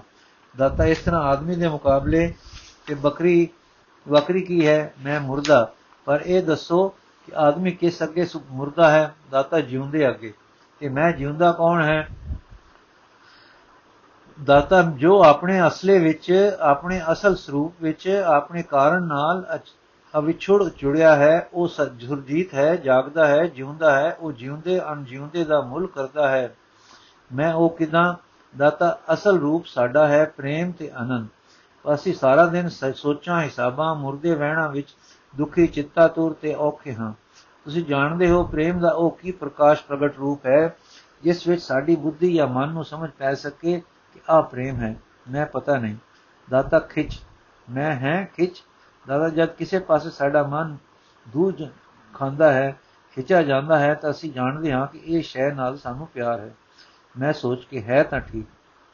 ਦਾਤਾ ਫਿਰ ਕਿਸ ਦੇ, ਜਿਸ ਦੇ ਅੰਦਰ ਧੂ ਨਹੀਂ ਪਈ, ਉਸ ਦੇ ਅੰਦਰ ਪ੍ਰੇਮ ਨੂੰ ਪ੍ਰਕਾਸ਼ ਨਹੀਂ ਪਾਇਆ। ਉਹ ਦਾਤਾ ਹੈ ਉਹ ਸੁੱਤਾ ਹੈ ਕਿ ਜਾਂ ਮੂਰਛਿਤ ਹੈ ਮੈਂ ਜੀ ਹਾਂ ਦਾਤਾ ਸਾਡਾ ਸਰੂਪ ਪ੍ਰੇਮ ਹੈ ਜਦ ਪ੍ਰੇਮ ਮੂਰਛਿਤ ਹੈ ਅਸੀਂ ਆਪਣੇ ਸਰੂਪ ਵਿੱਚ ਜਿਉਂਦੇ ਕਿਕੂ ਹਾਂ ਮੈਂ ਠੀਕ ਹੈ ਪ੍ਰੇਮ ਅਖਿੰਦਾ ਹੈ ਅਕਿੰਦਾ ਦਾ ਹੈ ਪਰ ਖਿੱਚ ਤਾਂ ਕਦੇ ਪਲ ਭਰ ਲਈ ਕਿਸੇ ਲੋਭ ਲਾਲਚ ਸੁਖ ਦੀ ਲੋੜ ਕਿਸੇ ਪਾਸੇ ਪੈ ਜਾਵੇ ਤਾਂ ਪੈ ਕੇ ਬਸ ਫੇਰ ਅਸੀਂ ਉਸੇ ਤਰ੍ਹਾਂ ਦੇ ਖੁਸ਼ਕ ਜੈ ਕਿਸੇ ਬਜਵੇਂ ਹਿਸਾਬਾਂ ਵਿੱਚ ਤੁਰਨ ਵਾਲੇ ਹੋ ਜਾਂਦੇ ਹਾਂ ਦਾ ਕਿਸੇ ਵੇਲੇ ਖਿੱਚ ਦਾ ਅਰਥ ਹੈ ਕਾਰਜ, ਵੱਲ ਖਿੱਚ। ਖਿੱਚ ਚਾਹੀਏ ਕਾਰਨ ਵੱਲ। ਕਾਰਨ ਹੈ ਵਾਹਿਗੁਰੂ, ਬ੍ਰਹਮ ਈਸ਼ਵਰ। ਜਦ ਉਧਰ ਖਿੱਚ ਨਹੀਂ, ਲਗਨ ਨਹੀਂ, ਤਾਂ ਅਸੀਂ ਜਿਉਂਦੇ ਹਾਂ ਕਿ ਮੁਰਦੇ, ਮੈਂ ਤਰਬਕ ਕੇ ਉਹੀ, ਅਸੀਂ ਮੁਰਦੇ ਹਾਂ ਠੀਕ। ਦਾਤਾ ਦੇਖ, ਇੱਕ ਜਿਉਂਦਾ ਆਖਦਾ ਹੈ, ਬਿਰਹਾ ਬਿਰਹਾ ਆਖੀਏ, ਬਿਰਹਾ ਤੂੰ ਸੁਲਤਾਨ, ਫਰੀਦਾ ਜਿਤਨ ਬਿਰੋ ਨਾ ਉਪਜੈ, ਸੋ ਤਨ ਜਾਣ ਮਸਾਨ। ਮੈਂ ਹੁਣ ਸਮਝੀ ਕਿ ਮੈਂ ਮੁਰਦਾ ਹਾਂ, ਠੀਕ ਮੇਰੇ ਅੰਦਰ ਪਰਮਾਤਮਾ ਵੱਲ ਪਿਆਰ ਦੀ ਖਿੱਚ ਤੇ ਖਿੱਚ ਖਿੱਚ ਵਿੱਚ ਰਸ ਨਹੀਂ। ਇਹਨਾਂ ਨੂੰ ਪਿਤਾ ਜੀ ਆ ਗਏ ਤੇ ਉਹ ਕੱਲ ਹੀ ਵਿੱਚ ਸਨ, ਸੋ ਅਸੀਂ ਘਰ ਪਹੁੰਚੇ। ਭੋਜਨ ਪਾਉਣ ਤੋਂ ਮਗਰੋਂ ਮੈਂ ਦਾਤਾ ਜੀ ਨੂੰ ਆਪਣੇ ਉਸ ਕਾਲੇ ਵਿੱਚ ਲੈ ਗਈ ਤੇ ਜਾ ਕੇ ਕਿਹਾ, ਕਿਰਪਾ ਕਰਕੇ ਮੈਨੂੰ ਸਮਝਾਓ ਤੇ ਰਾਏ ਪਾਓ ਕਿ ਗੱਲ ਕੀ ਹੈ। ਦਾਤਾ, ਤੂੰ ਕੁਝ ਥੋੜਾ ਜਾਣਦੀ ਹੈ, ਪਰ ਪਛਾਣਦੀ ਕੁਝ ਨਹੀਂ ਹੈ। ਦਸ ਖਾਂ ਜਾਣਨ ਹਾਰ ਜੋ ਉਸ ਤੋਂ ਤਿੰਨ ਪਦਾਰਥ ਹਨ, ਉਹਨਾਂ ਨੂੰ ਜਾਣਦਾ ਹੈ। ਪਰ ਆਪ ਨੂੰ ਤਾਂ ਪਛਾਣ ਸਕਦਾ ਹੈ, ਆਪੇ ਨੂੰ ਜਾਣ ਕਿਕੂ ਸਕਦਾ ਹੈ। ਮੈਂ ਕਿਕੂ ਦਾਤਾ ਨਜ਼ਰ ਸਾਰੇ ਨਜ਼ਾਰੇ ਨੂੰ ਦੇਖਦੀ ਹੈ। ਕਦੇ ਨਜ਼ਰ ਨੇ ਆਪਣੇ ਆਪ ਨੂੰ ਵੀ ਇਸ ਤਰ੍ਹਾਂ ਡਿੱਠਾ ਹੈ, ਜਿਸ ਤਰ੍ਹਾਂ ਕਿ ਸਾਰੇ ਦਿਸ਼ ਨੂੰ ਦੇਖਦੀ ਹੈ, ਮੈਂ ਨਹੀਂ। ਦਾਤਾ ਫਿਰ ਦਿਸ਼ਟਾ ਸਦਾ ਦਿਸ਼ਟਾ ਹੈ। ਉਹ ਆਪੇ ਨੂੰ ਆਪਣੇ ਲਈ ਦਿਸ਼ਟਮਾਨ ਬਣਾ ਕੇ ਕੀਕੂ ਤੱਕ ਤੱਕ ਸਕਦਾ ਹੈ। ਉਹ ਆਪਣੇ ਆਪ ਨੂੰ ਆਪ ਅਨੁਭਵ ਕਰ ਸਕਦਾ ਹੈ। ਮੈਂ ਠੀਕ ਹੈ। ਦਾਤਾ ਵਿਦਿਆ ਪਾ ਕੇ ਤੂੰ ਜਾਣਨ ਯੋਗ ਪਰਮੇਸ਼ਰ ਨੂੰ ਆਪਣੇ ਗਿਆਨ ਦਾ ਦਿਸ਼ਟਮਾਨ ਵਾਂਗ ਵਿਸ਼ਾ ਬਣਾ ਕੇ ਸਮਝਣ ਦਾ ਯਤਨ ਕੀਤਾ ਹੈ, ਜਿਸ ਨਾਲ ਜਾਣਦਿਆਂ ਹੋਇਆਂ ਜਾਣਨ ਯੋਗ ਨਹੀਂ ਜਾਣਿਆ ਗਿਆ। ਵਿਦਿਆ ਤਰਕ ਵਿੱਚ ਲਿਜਾਂਦੀ ਹੈ। ਤਰਕ ਕਾਰਨ ਕਾਰਿਆ ਹੈ। ਸਿਲਸਿਲੇ ਜੋੜ ਕੇ ਨਤੀਜੇ ਕੱਢਦੀ ਹੈ ਤੇ ਸਤ ਨੂੰ ਜਾਣਨ ਦਾ ਯਤਨ ਕਰਦੀ ਹੈ। ਇਹ ਗਿਆਨ ਸਿੱਧਾ ਸੰਪੂਰਨ ਤੇ ਨਿਰਪੇਖਕ ਨਹੀਂ ਹੁੰਦਾ। ਯਥਾਰਥ ਗਿਆਨ ਇਸ ਦੇ, ਇਸ ਤੋਂ ਅਗੇਰੇ ਹੈ। ਗਿਆਨ ਉਹ ਹੈ ਜੋ ਸੁੱਤੇ ਪ੍ਰਕਾਸ਼ ਆਪਣੇ ਆਪ ਵਿੱਚ ਸੁਤੰਤਰ ਆਪੇ ਨੂੰ ਆਪੇ ਵਿੱਚ ਪਛਾਣਦਾ ਹੋਵੇ। ਮੈਂ ਜਿਸ ਨੂੰ ਤੁਸੀਂ ਅਨੁਭਵ ਆਖਦੇ ਹੋ, ਦਾਤਾ ਚੰਗਾ, ਇਹ ਕਹਿ ਲੋ ਮੈਂ, ਫਿਰ ਮੇਰੇ ਗਿਆਨ ਨੂੰ ਤੁਸੀਂ ਕੀ ਆਖਸੋ? ਦਾਤਾ ਜਾਣਨਾ। ਮੈਂ, ਠੀਕ ਠੀਕ ਦੱਸੋ। ਦਾਤਾ, ਤੇਰੀ ਪੜ੍ਹੀ ਹੋਈ ਵਿਦਿਆ ਦੇ ਹਿਸਾਬ ਤੋਂ ਖਬਰੇ ਮਨੋਮੈ ਕੋਸ਼ ਵਿੱਚ ਹਸ। ਹੋਸੇ ਹੋ ਸਕਦਾ ਹੈ ਕਿ ਵਿਗਿਆਨ ਮਤ ਵਿਗਿਆਨ ਮੈਂ ਕੋਸ਼ ਵਿੱਚ ਹੋਵੇ, ਪਰ ਯਥਾਰਥ ਦੂਰ ਹੈ ਦੂਰ ਹੈ। ਮੈਂ, ਹੈ, ਅਜੇ ਮੈਂ ਪੰਜ ਗਿਆਨ ਇੰਦਰੀਆਂ ਤੇ ਮਨ, ਹੈ, ਇੱਥੇ ਹਾਂ। ਦਾਤਾ, ਹੁਸੈਨ, ਮਨੋਮੈ ਕੋਸ਼ ਅਵਿਦਿਆ ਰੂਪ ਹੈ। ਇਸ ਤੋਂ ਅੱਗੇ ਹੈ ਵਿਗਿਆਨ ਮੈਂ ਇਹੋ ਮਨੇ ਮੈਂ ਬੁੱਧੀ ਰਲ ਕੇ ਵਿਗਿਆਨ ਮੈਂ ਕੋਸ਼ ਬਣਦਾ ਹੈ। ਕਰਤਾ ਭੋਗਤਾ ਹੈ, ਸੁਖ ਦੁਖ ਹਾਂ ਸਭ ਕੁਝ ਨਾਲ, ਸਭ ਕੁਝ ਠਾਠ, ਉਸੇ ਤਰ੍ਹਾਂ ਦਾ। ਮੈਂ ਮੈਂ, ਤਾਂ ਆਨੰਦ ਮੈਂ ਤੋਂ ਅੱਗੇ ਆਤਮਾ ਤੱਕ ਜਾਣਦੀ ਹਾਂ। ਦਾਤਾ ਜਾਣ ਗਈ ਕਿ ਅੱਗੇ ਵੀ ਕੁਝ ਹੈ, ਤਾਂ ਜਾਣ ਗਈ ਸਹੀ। ਕੈਦੀ ਜਾਣ ਗਿਆ ਕਿ ਬੰਦੀ ਖਾਨਿਓ ਬਾਹਰ ਖੁੱਲ ਹੈ, ਸੋ ਜਾਣ ਗਿਆ ਸਹੀ। ਮੈਂ ਫਿਰ ਯਥਾਰਥ ਸੱਚ ਵਿੱਚ ਕਿਕੂ ਜਾਵਾਂ, ਦਾਤਾ ਪ੍ਰੇਮ ਦੀ ਪਾਠਸ਼ਾਲਾ ਵਿੱਚ ਉੜੇ ਐੜੇ ਤੋਂ ਸੰਥਿਆ ਲੈ। ਮੈਂ ਤੂੰ ਉਸਤਾਦ ਜਾਪਦਾ ਹੈ, ਸਿਖਾ ਸਿਖਾ। ਦਾਤਾ ਪੀਤਮ ਜੀ ਸਿਖਾ ਸਕਦੇ ਹਨ। ਇਹ ਕਹਿ ਕੇ ਨੈਣ ਭਰ ਆਏ ਨਾਲ ਹੀ ਮੇਰੇ ਕਲੇਜੇ ਨੂੰ ਧੂ ਪਈ ਤੇ ਅੰਜੂ ਭਰ ਆਏ। ਮੈਂ ਮੈਨੂੰ ਵਿਦਿਆ ਪਾ ਕੇ ਵੀ ਕਿਉਂ ਸੁਧ ਨਾ ਆਈ? ਦਾਤਾ ਤੂੰ ਵਿਦਿਆ ਮੁਰਦਿਆਂ ਤੋਂ ਪਾਈ ਹੈ, ਤੇਰਾ ਵਾਸ ਉਹਨਾਂ ਮੁਰਦਿਆਂ ਵਿੱਚ ਹੈ ਜੋ ਜਿਉਂਦੇ, ਜੋ ਸੜਾਂਦ ਛੱਡ ਰਹੇ ਹਨ। ਮੈਂ ਤਰਬਕ ਕੇ ਉਹ ਕੀਕੂ, ਦਾਤਾ ਜਿਨ੍ਹਾਂ ਨੂੰ ਜਿਨ੍ਹਾਂ ਨੇ ਤੈਨੂੰ ਪੜਾਇਆ ਹੈ, ਪੰਡਿਤ ਲਖਾਏ ਮੋਤੀ ਰਾਹੀ ਕੋੜ ਮੋਟ ਜਨੇਹਾ। ਸੰ ਤੇ ਜਿਸ ਵੀ ਘਰ ਵਿੱਚ ਤੂੰ ਵਸਦੀ ਹੈ, ਉਹ ਆਪ ਨੂੰ ਆਤਮਾ ਆਖਦੇ ਹਨ, ਪਰ ਉਹਨਾਂ ਦਾ ਮਨ ਮਾਇਆ ਵਿੱਚ ਲੀਨ ਹੈ। ਉਹ ਪੁਰਖ ਤੇ ਕਵਲਿਆ ਕੂਕਦੇ ਹਨ, ਪਰ ਆਪ ਪ੍ਰਕਿਰਤੀ ਦੇ ਤਖਤੇ ਤੋਂ ਕਦੇ ਉੱਚੇ ਨਹੀਂ ਉੱਠੇ। ਮੈਂ ਕੀਕੂ, ਦਾਤਾ ਆਤਮਾ ਦਾ ਧਰਮ ਹੈ ਦੇਣਾ, ਮਾਇਆ ਦਾ ਧਰਮ ਹੈ ਲੈਣਾ। ਤੇਰੇ ਮਾਤਾ ਪਿਤਾ ਦੇ ਘਰ ਦੇ ਲੋਕ ਜਿਨ੍ਹਾਂ ਦਾ ਅੱਠ ਪੈਰ ਤੈਨੂੰ ਸੰਗ ਹੈ ਉਹ ਲੈਣ ਸ਼ਕਤੀ ਵਿੱਚ ਪ੍ਰਬਲ ਹਨ, ਦੇਣਾ ਨਹੀਂ ਜਾਣਦੇ। ਉਹ ਆਪਣੇ ਰਾਕਾਂ ਤੋਂ ਕੋ ਕੇ, ਦੁੱਖ ਦੇ ਕੇ, ਹਾਕਮਾਂ ਨੂੰ ਵੱਡੀਆਂ ਪਹੁੰਚਾ ਕੇ, ਹੱਕ ਤੋਂ ਤੇ ਕੋਲ ਕੋਲ ਕਰਾਰ ਤੋਂ ਵਧੇਕ ਖਸਦੇ ਹਨ। ਜਜਮਾਨਾਂ ਨੂੰ ਬੁਲੇਖੇ ਵਿੱਚ ਪਾ ਕੇ ਪੂਜਾ ਲੈਂਦੇ ਹਨ, ਚੋਰਾਂ ਦਾ ਮਾਲ ਸਸਤਾ ਖਰੀਦ ਲੈਂਦੇ ਹਨ। ਦਿਨ ਰਾਤ ਲੈਣ ਤੇ ਇਕੱਠੀ ਕਰਨ ਵਿੱਚ ਉਹਨਾਂ ਦੇ ਸਰੀਰ ਹੀ ਨਹੀਂ, ਸਗੋਂ ਮਨ ਤੇ ਬੁੱਧੀ ਦੀ ਵੀ ਖਤਵੀ ਕਚਤ ਹੈ। ਝੂਠ ਬੋਲਦੇ ਹਨ, ਹੱਕ ਮਾਰਦੇ ਹਨ, ਦੁੱਖ ਦਿੰਦੇ ਹਨ। ਸੋ ਮਾਇਆ ਵਿੱਚ ਲੀਨ ਤੇ ਮਗਨ ਰਹਿ ਕੇ ਜੋ ਪਾਪ ਕਰਦੇ ਤੇ ਵਿਦਵਾਨ ਹੋ ਕੇ ਆਚਰਣ ਵੀ ਸ਼ੁੱਧ ਨਹੀਂ ਰੱਖਦੇ ਹਨ, ਉਹ ਨਾ ਕੇਵਲ ਮੁਰਦੇ ਹਨ, ਸਗੋਂ ਸੜ ਰਹੇ ਮੁਰਦੇ ਹਨ। ਉਹ ਆਖਦੇ ਹਨ ਕਿ ਮਾੜੇ ਕਰਮ ਤੇ ਚੰਗੇ ਕਰਮ ਦੋਵੇਂ ਬੇੜੀਆਂ ਹਨ, ਪਰ ਅਜੇ ਉਹਨਾਂ ਦੀ ਇੱਕ ਬੇੜੀ ਮਾੜੇ ਕਰਮਾਂ ਦੀ ਵੀ ਨਹੀਂ ਟੁਰੀ, ਟੁੱਟੀ ਤੇ ਡਿੰਗਾ ਮਾਰਦੇ ਹਨ, ਅਸੀਂ ਆਤਮਾ ਹਾਂ, ਕੇਵਲ ਹਾਂ। ਇਹ ਕੁਸੰਗ ਦਾ ਪ੍ਰਤਾਪ ਹੈ ਕਿ ਤੂੰ ਜਾਣਦੀ ਹੋਈ ਨਹੀਂ ਜਾਣਦੀ। ਮੈਨੂੰ ਕਲੇਜੇ ਵਿੱਚ ਵੱਜੀ ਕਿ ਠੀਕ ਹੈ, ਪਿਤਾ ਜੀ ਖੜ ਸ਼ਾਸਤਰ ਵੇਤਾ ਹਨ ਪਰ ਪੈਸੇ ਜਮ੍ਹਾਂ ਕਰਨ ਵੇਲੇ ਪਾਪ ਨੂੰ ਕੁਝ ਚੀਜ਼ ਨਹੀਂ ਸਮਝਦੇ। ਹਰ ਗੱਲ, ਹਰ ਸ਼ੈ ਨਾਲ ਅੱਤ ਦੀ ਪਕੜ ਰੱਖਦੇ ਹਨ। ਜੋ ਕੁਝ ਵਿਦਿਆ ਵਿੱਚ ਅਸਾਂ ਪੜਿਆ ਹੈ, ਠੀਕ ਹੈ ਕਿ ਉਹ ਸਾਡੇ ਅੰਦਰ ਘਟਿਆ ਨਹੀਂ ਹੈ। ਦਾਤਾ ਤੈਨੂੰ ਵਿਦਿਆ ਇਸ ਲਈ ਪੜਾਈ ਗਈ ਸੀ ਕਿ ਸਵੇਸ਼ਯ ਪ੍ਰੇਸ਼ੂ ਸ਼੍ਰੇਸ਼ ਸ਼੍ਰੇਸ਼ੂ ਸ਼੍ਰੇਸ਼ਵ ਪ੍ਰੇਸ਼ਵ ਮਨੁਖਯ ਮਨੁਖਯ ਮੇਤ ਸਵ ਸੰਪ੍ਰਾਂਤਯ ਵਿਵਿਨਿਕ ਨਿਕੇ ਧੀਰ ਸ੍ਰੀਏ ਹੀ ਧੀਰੋ? ਪ੍ਰੇਸਿਓ ਬਿਣੀਤੇ ਪ੍ਰੇਮੰਦੇ ਯੋਗ ਕੇਮਨ ਬਿਣੀਤੇ।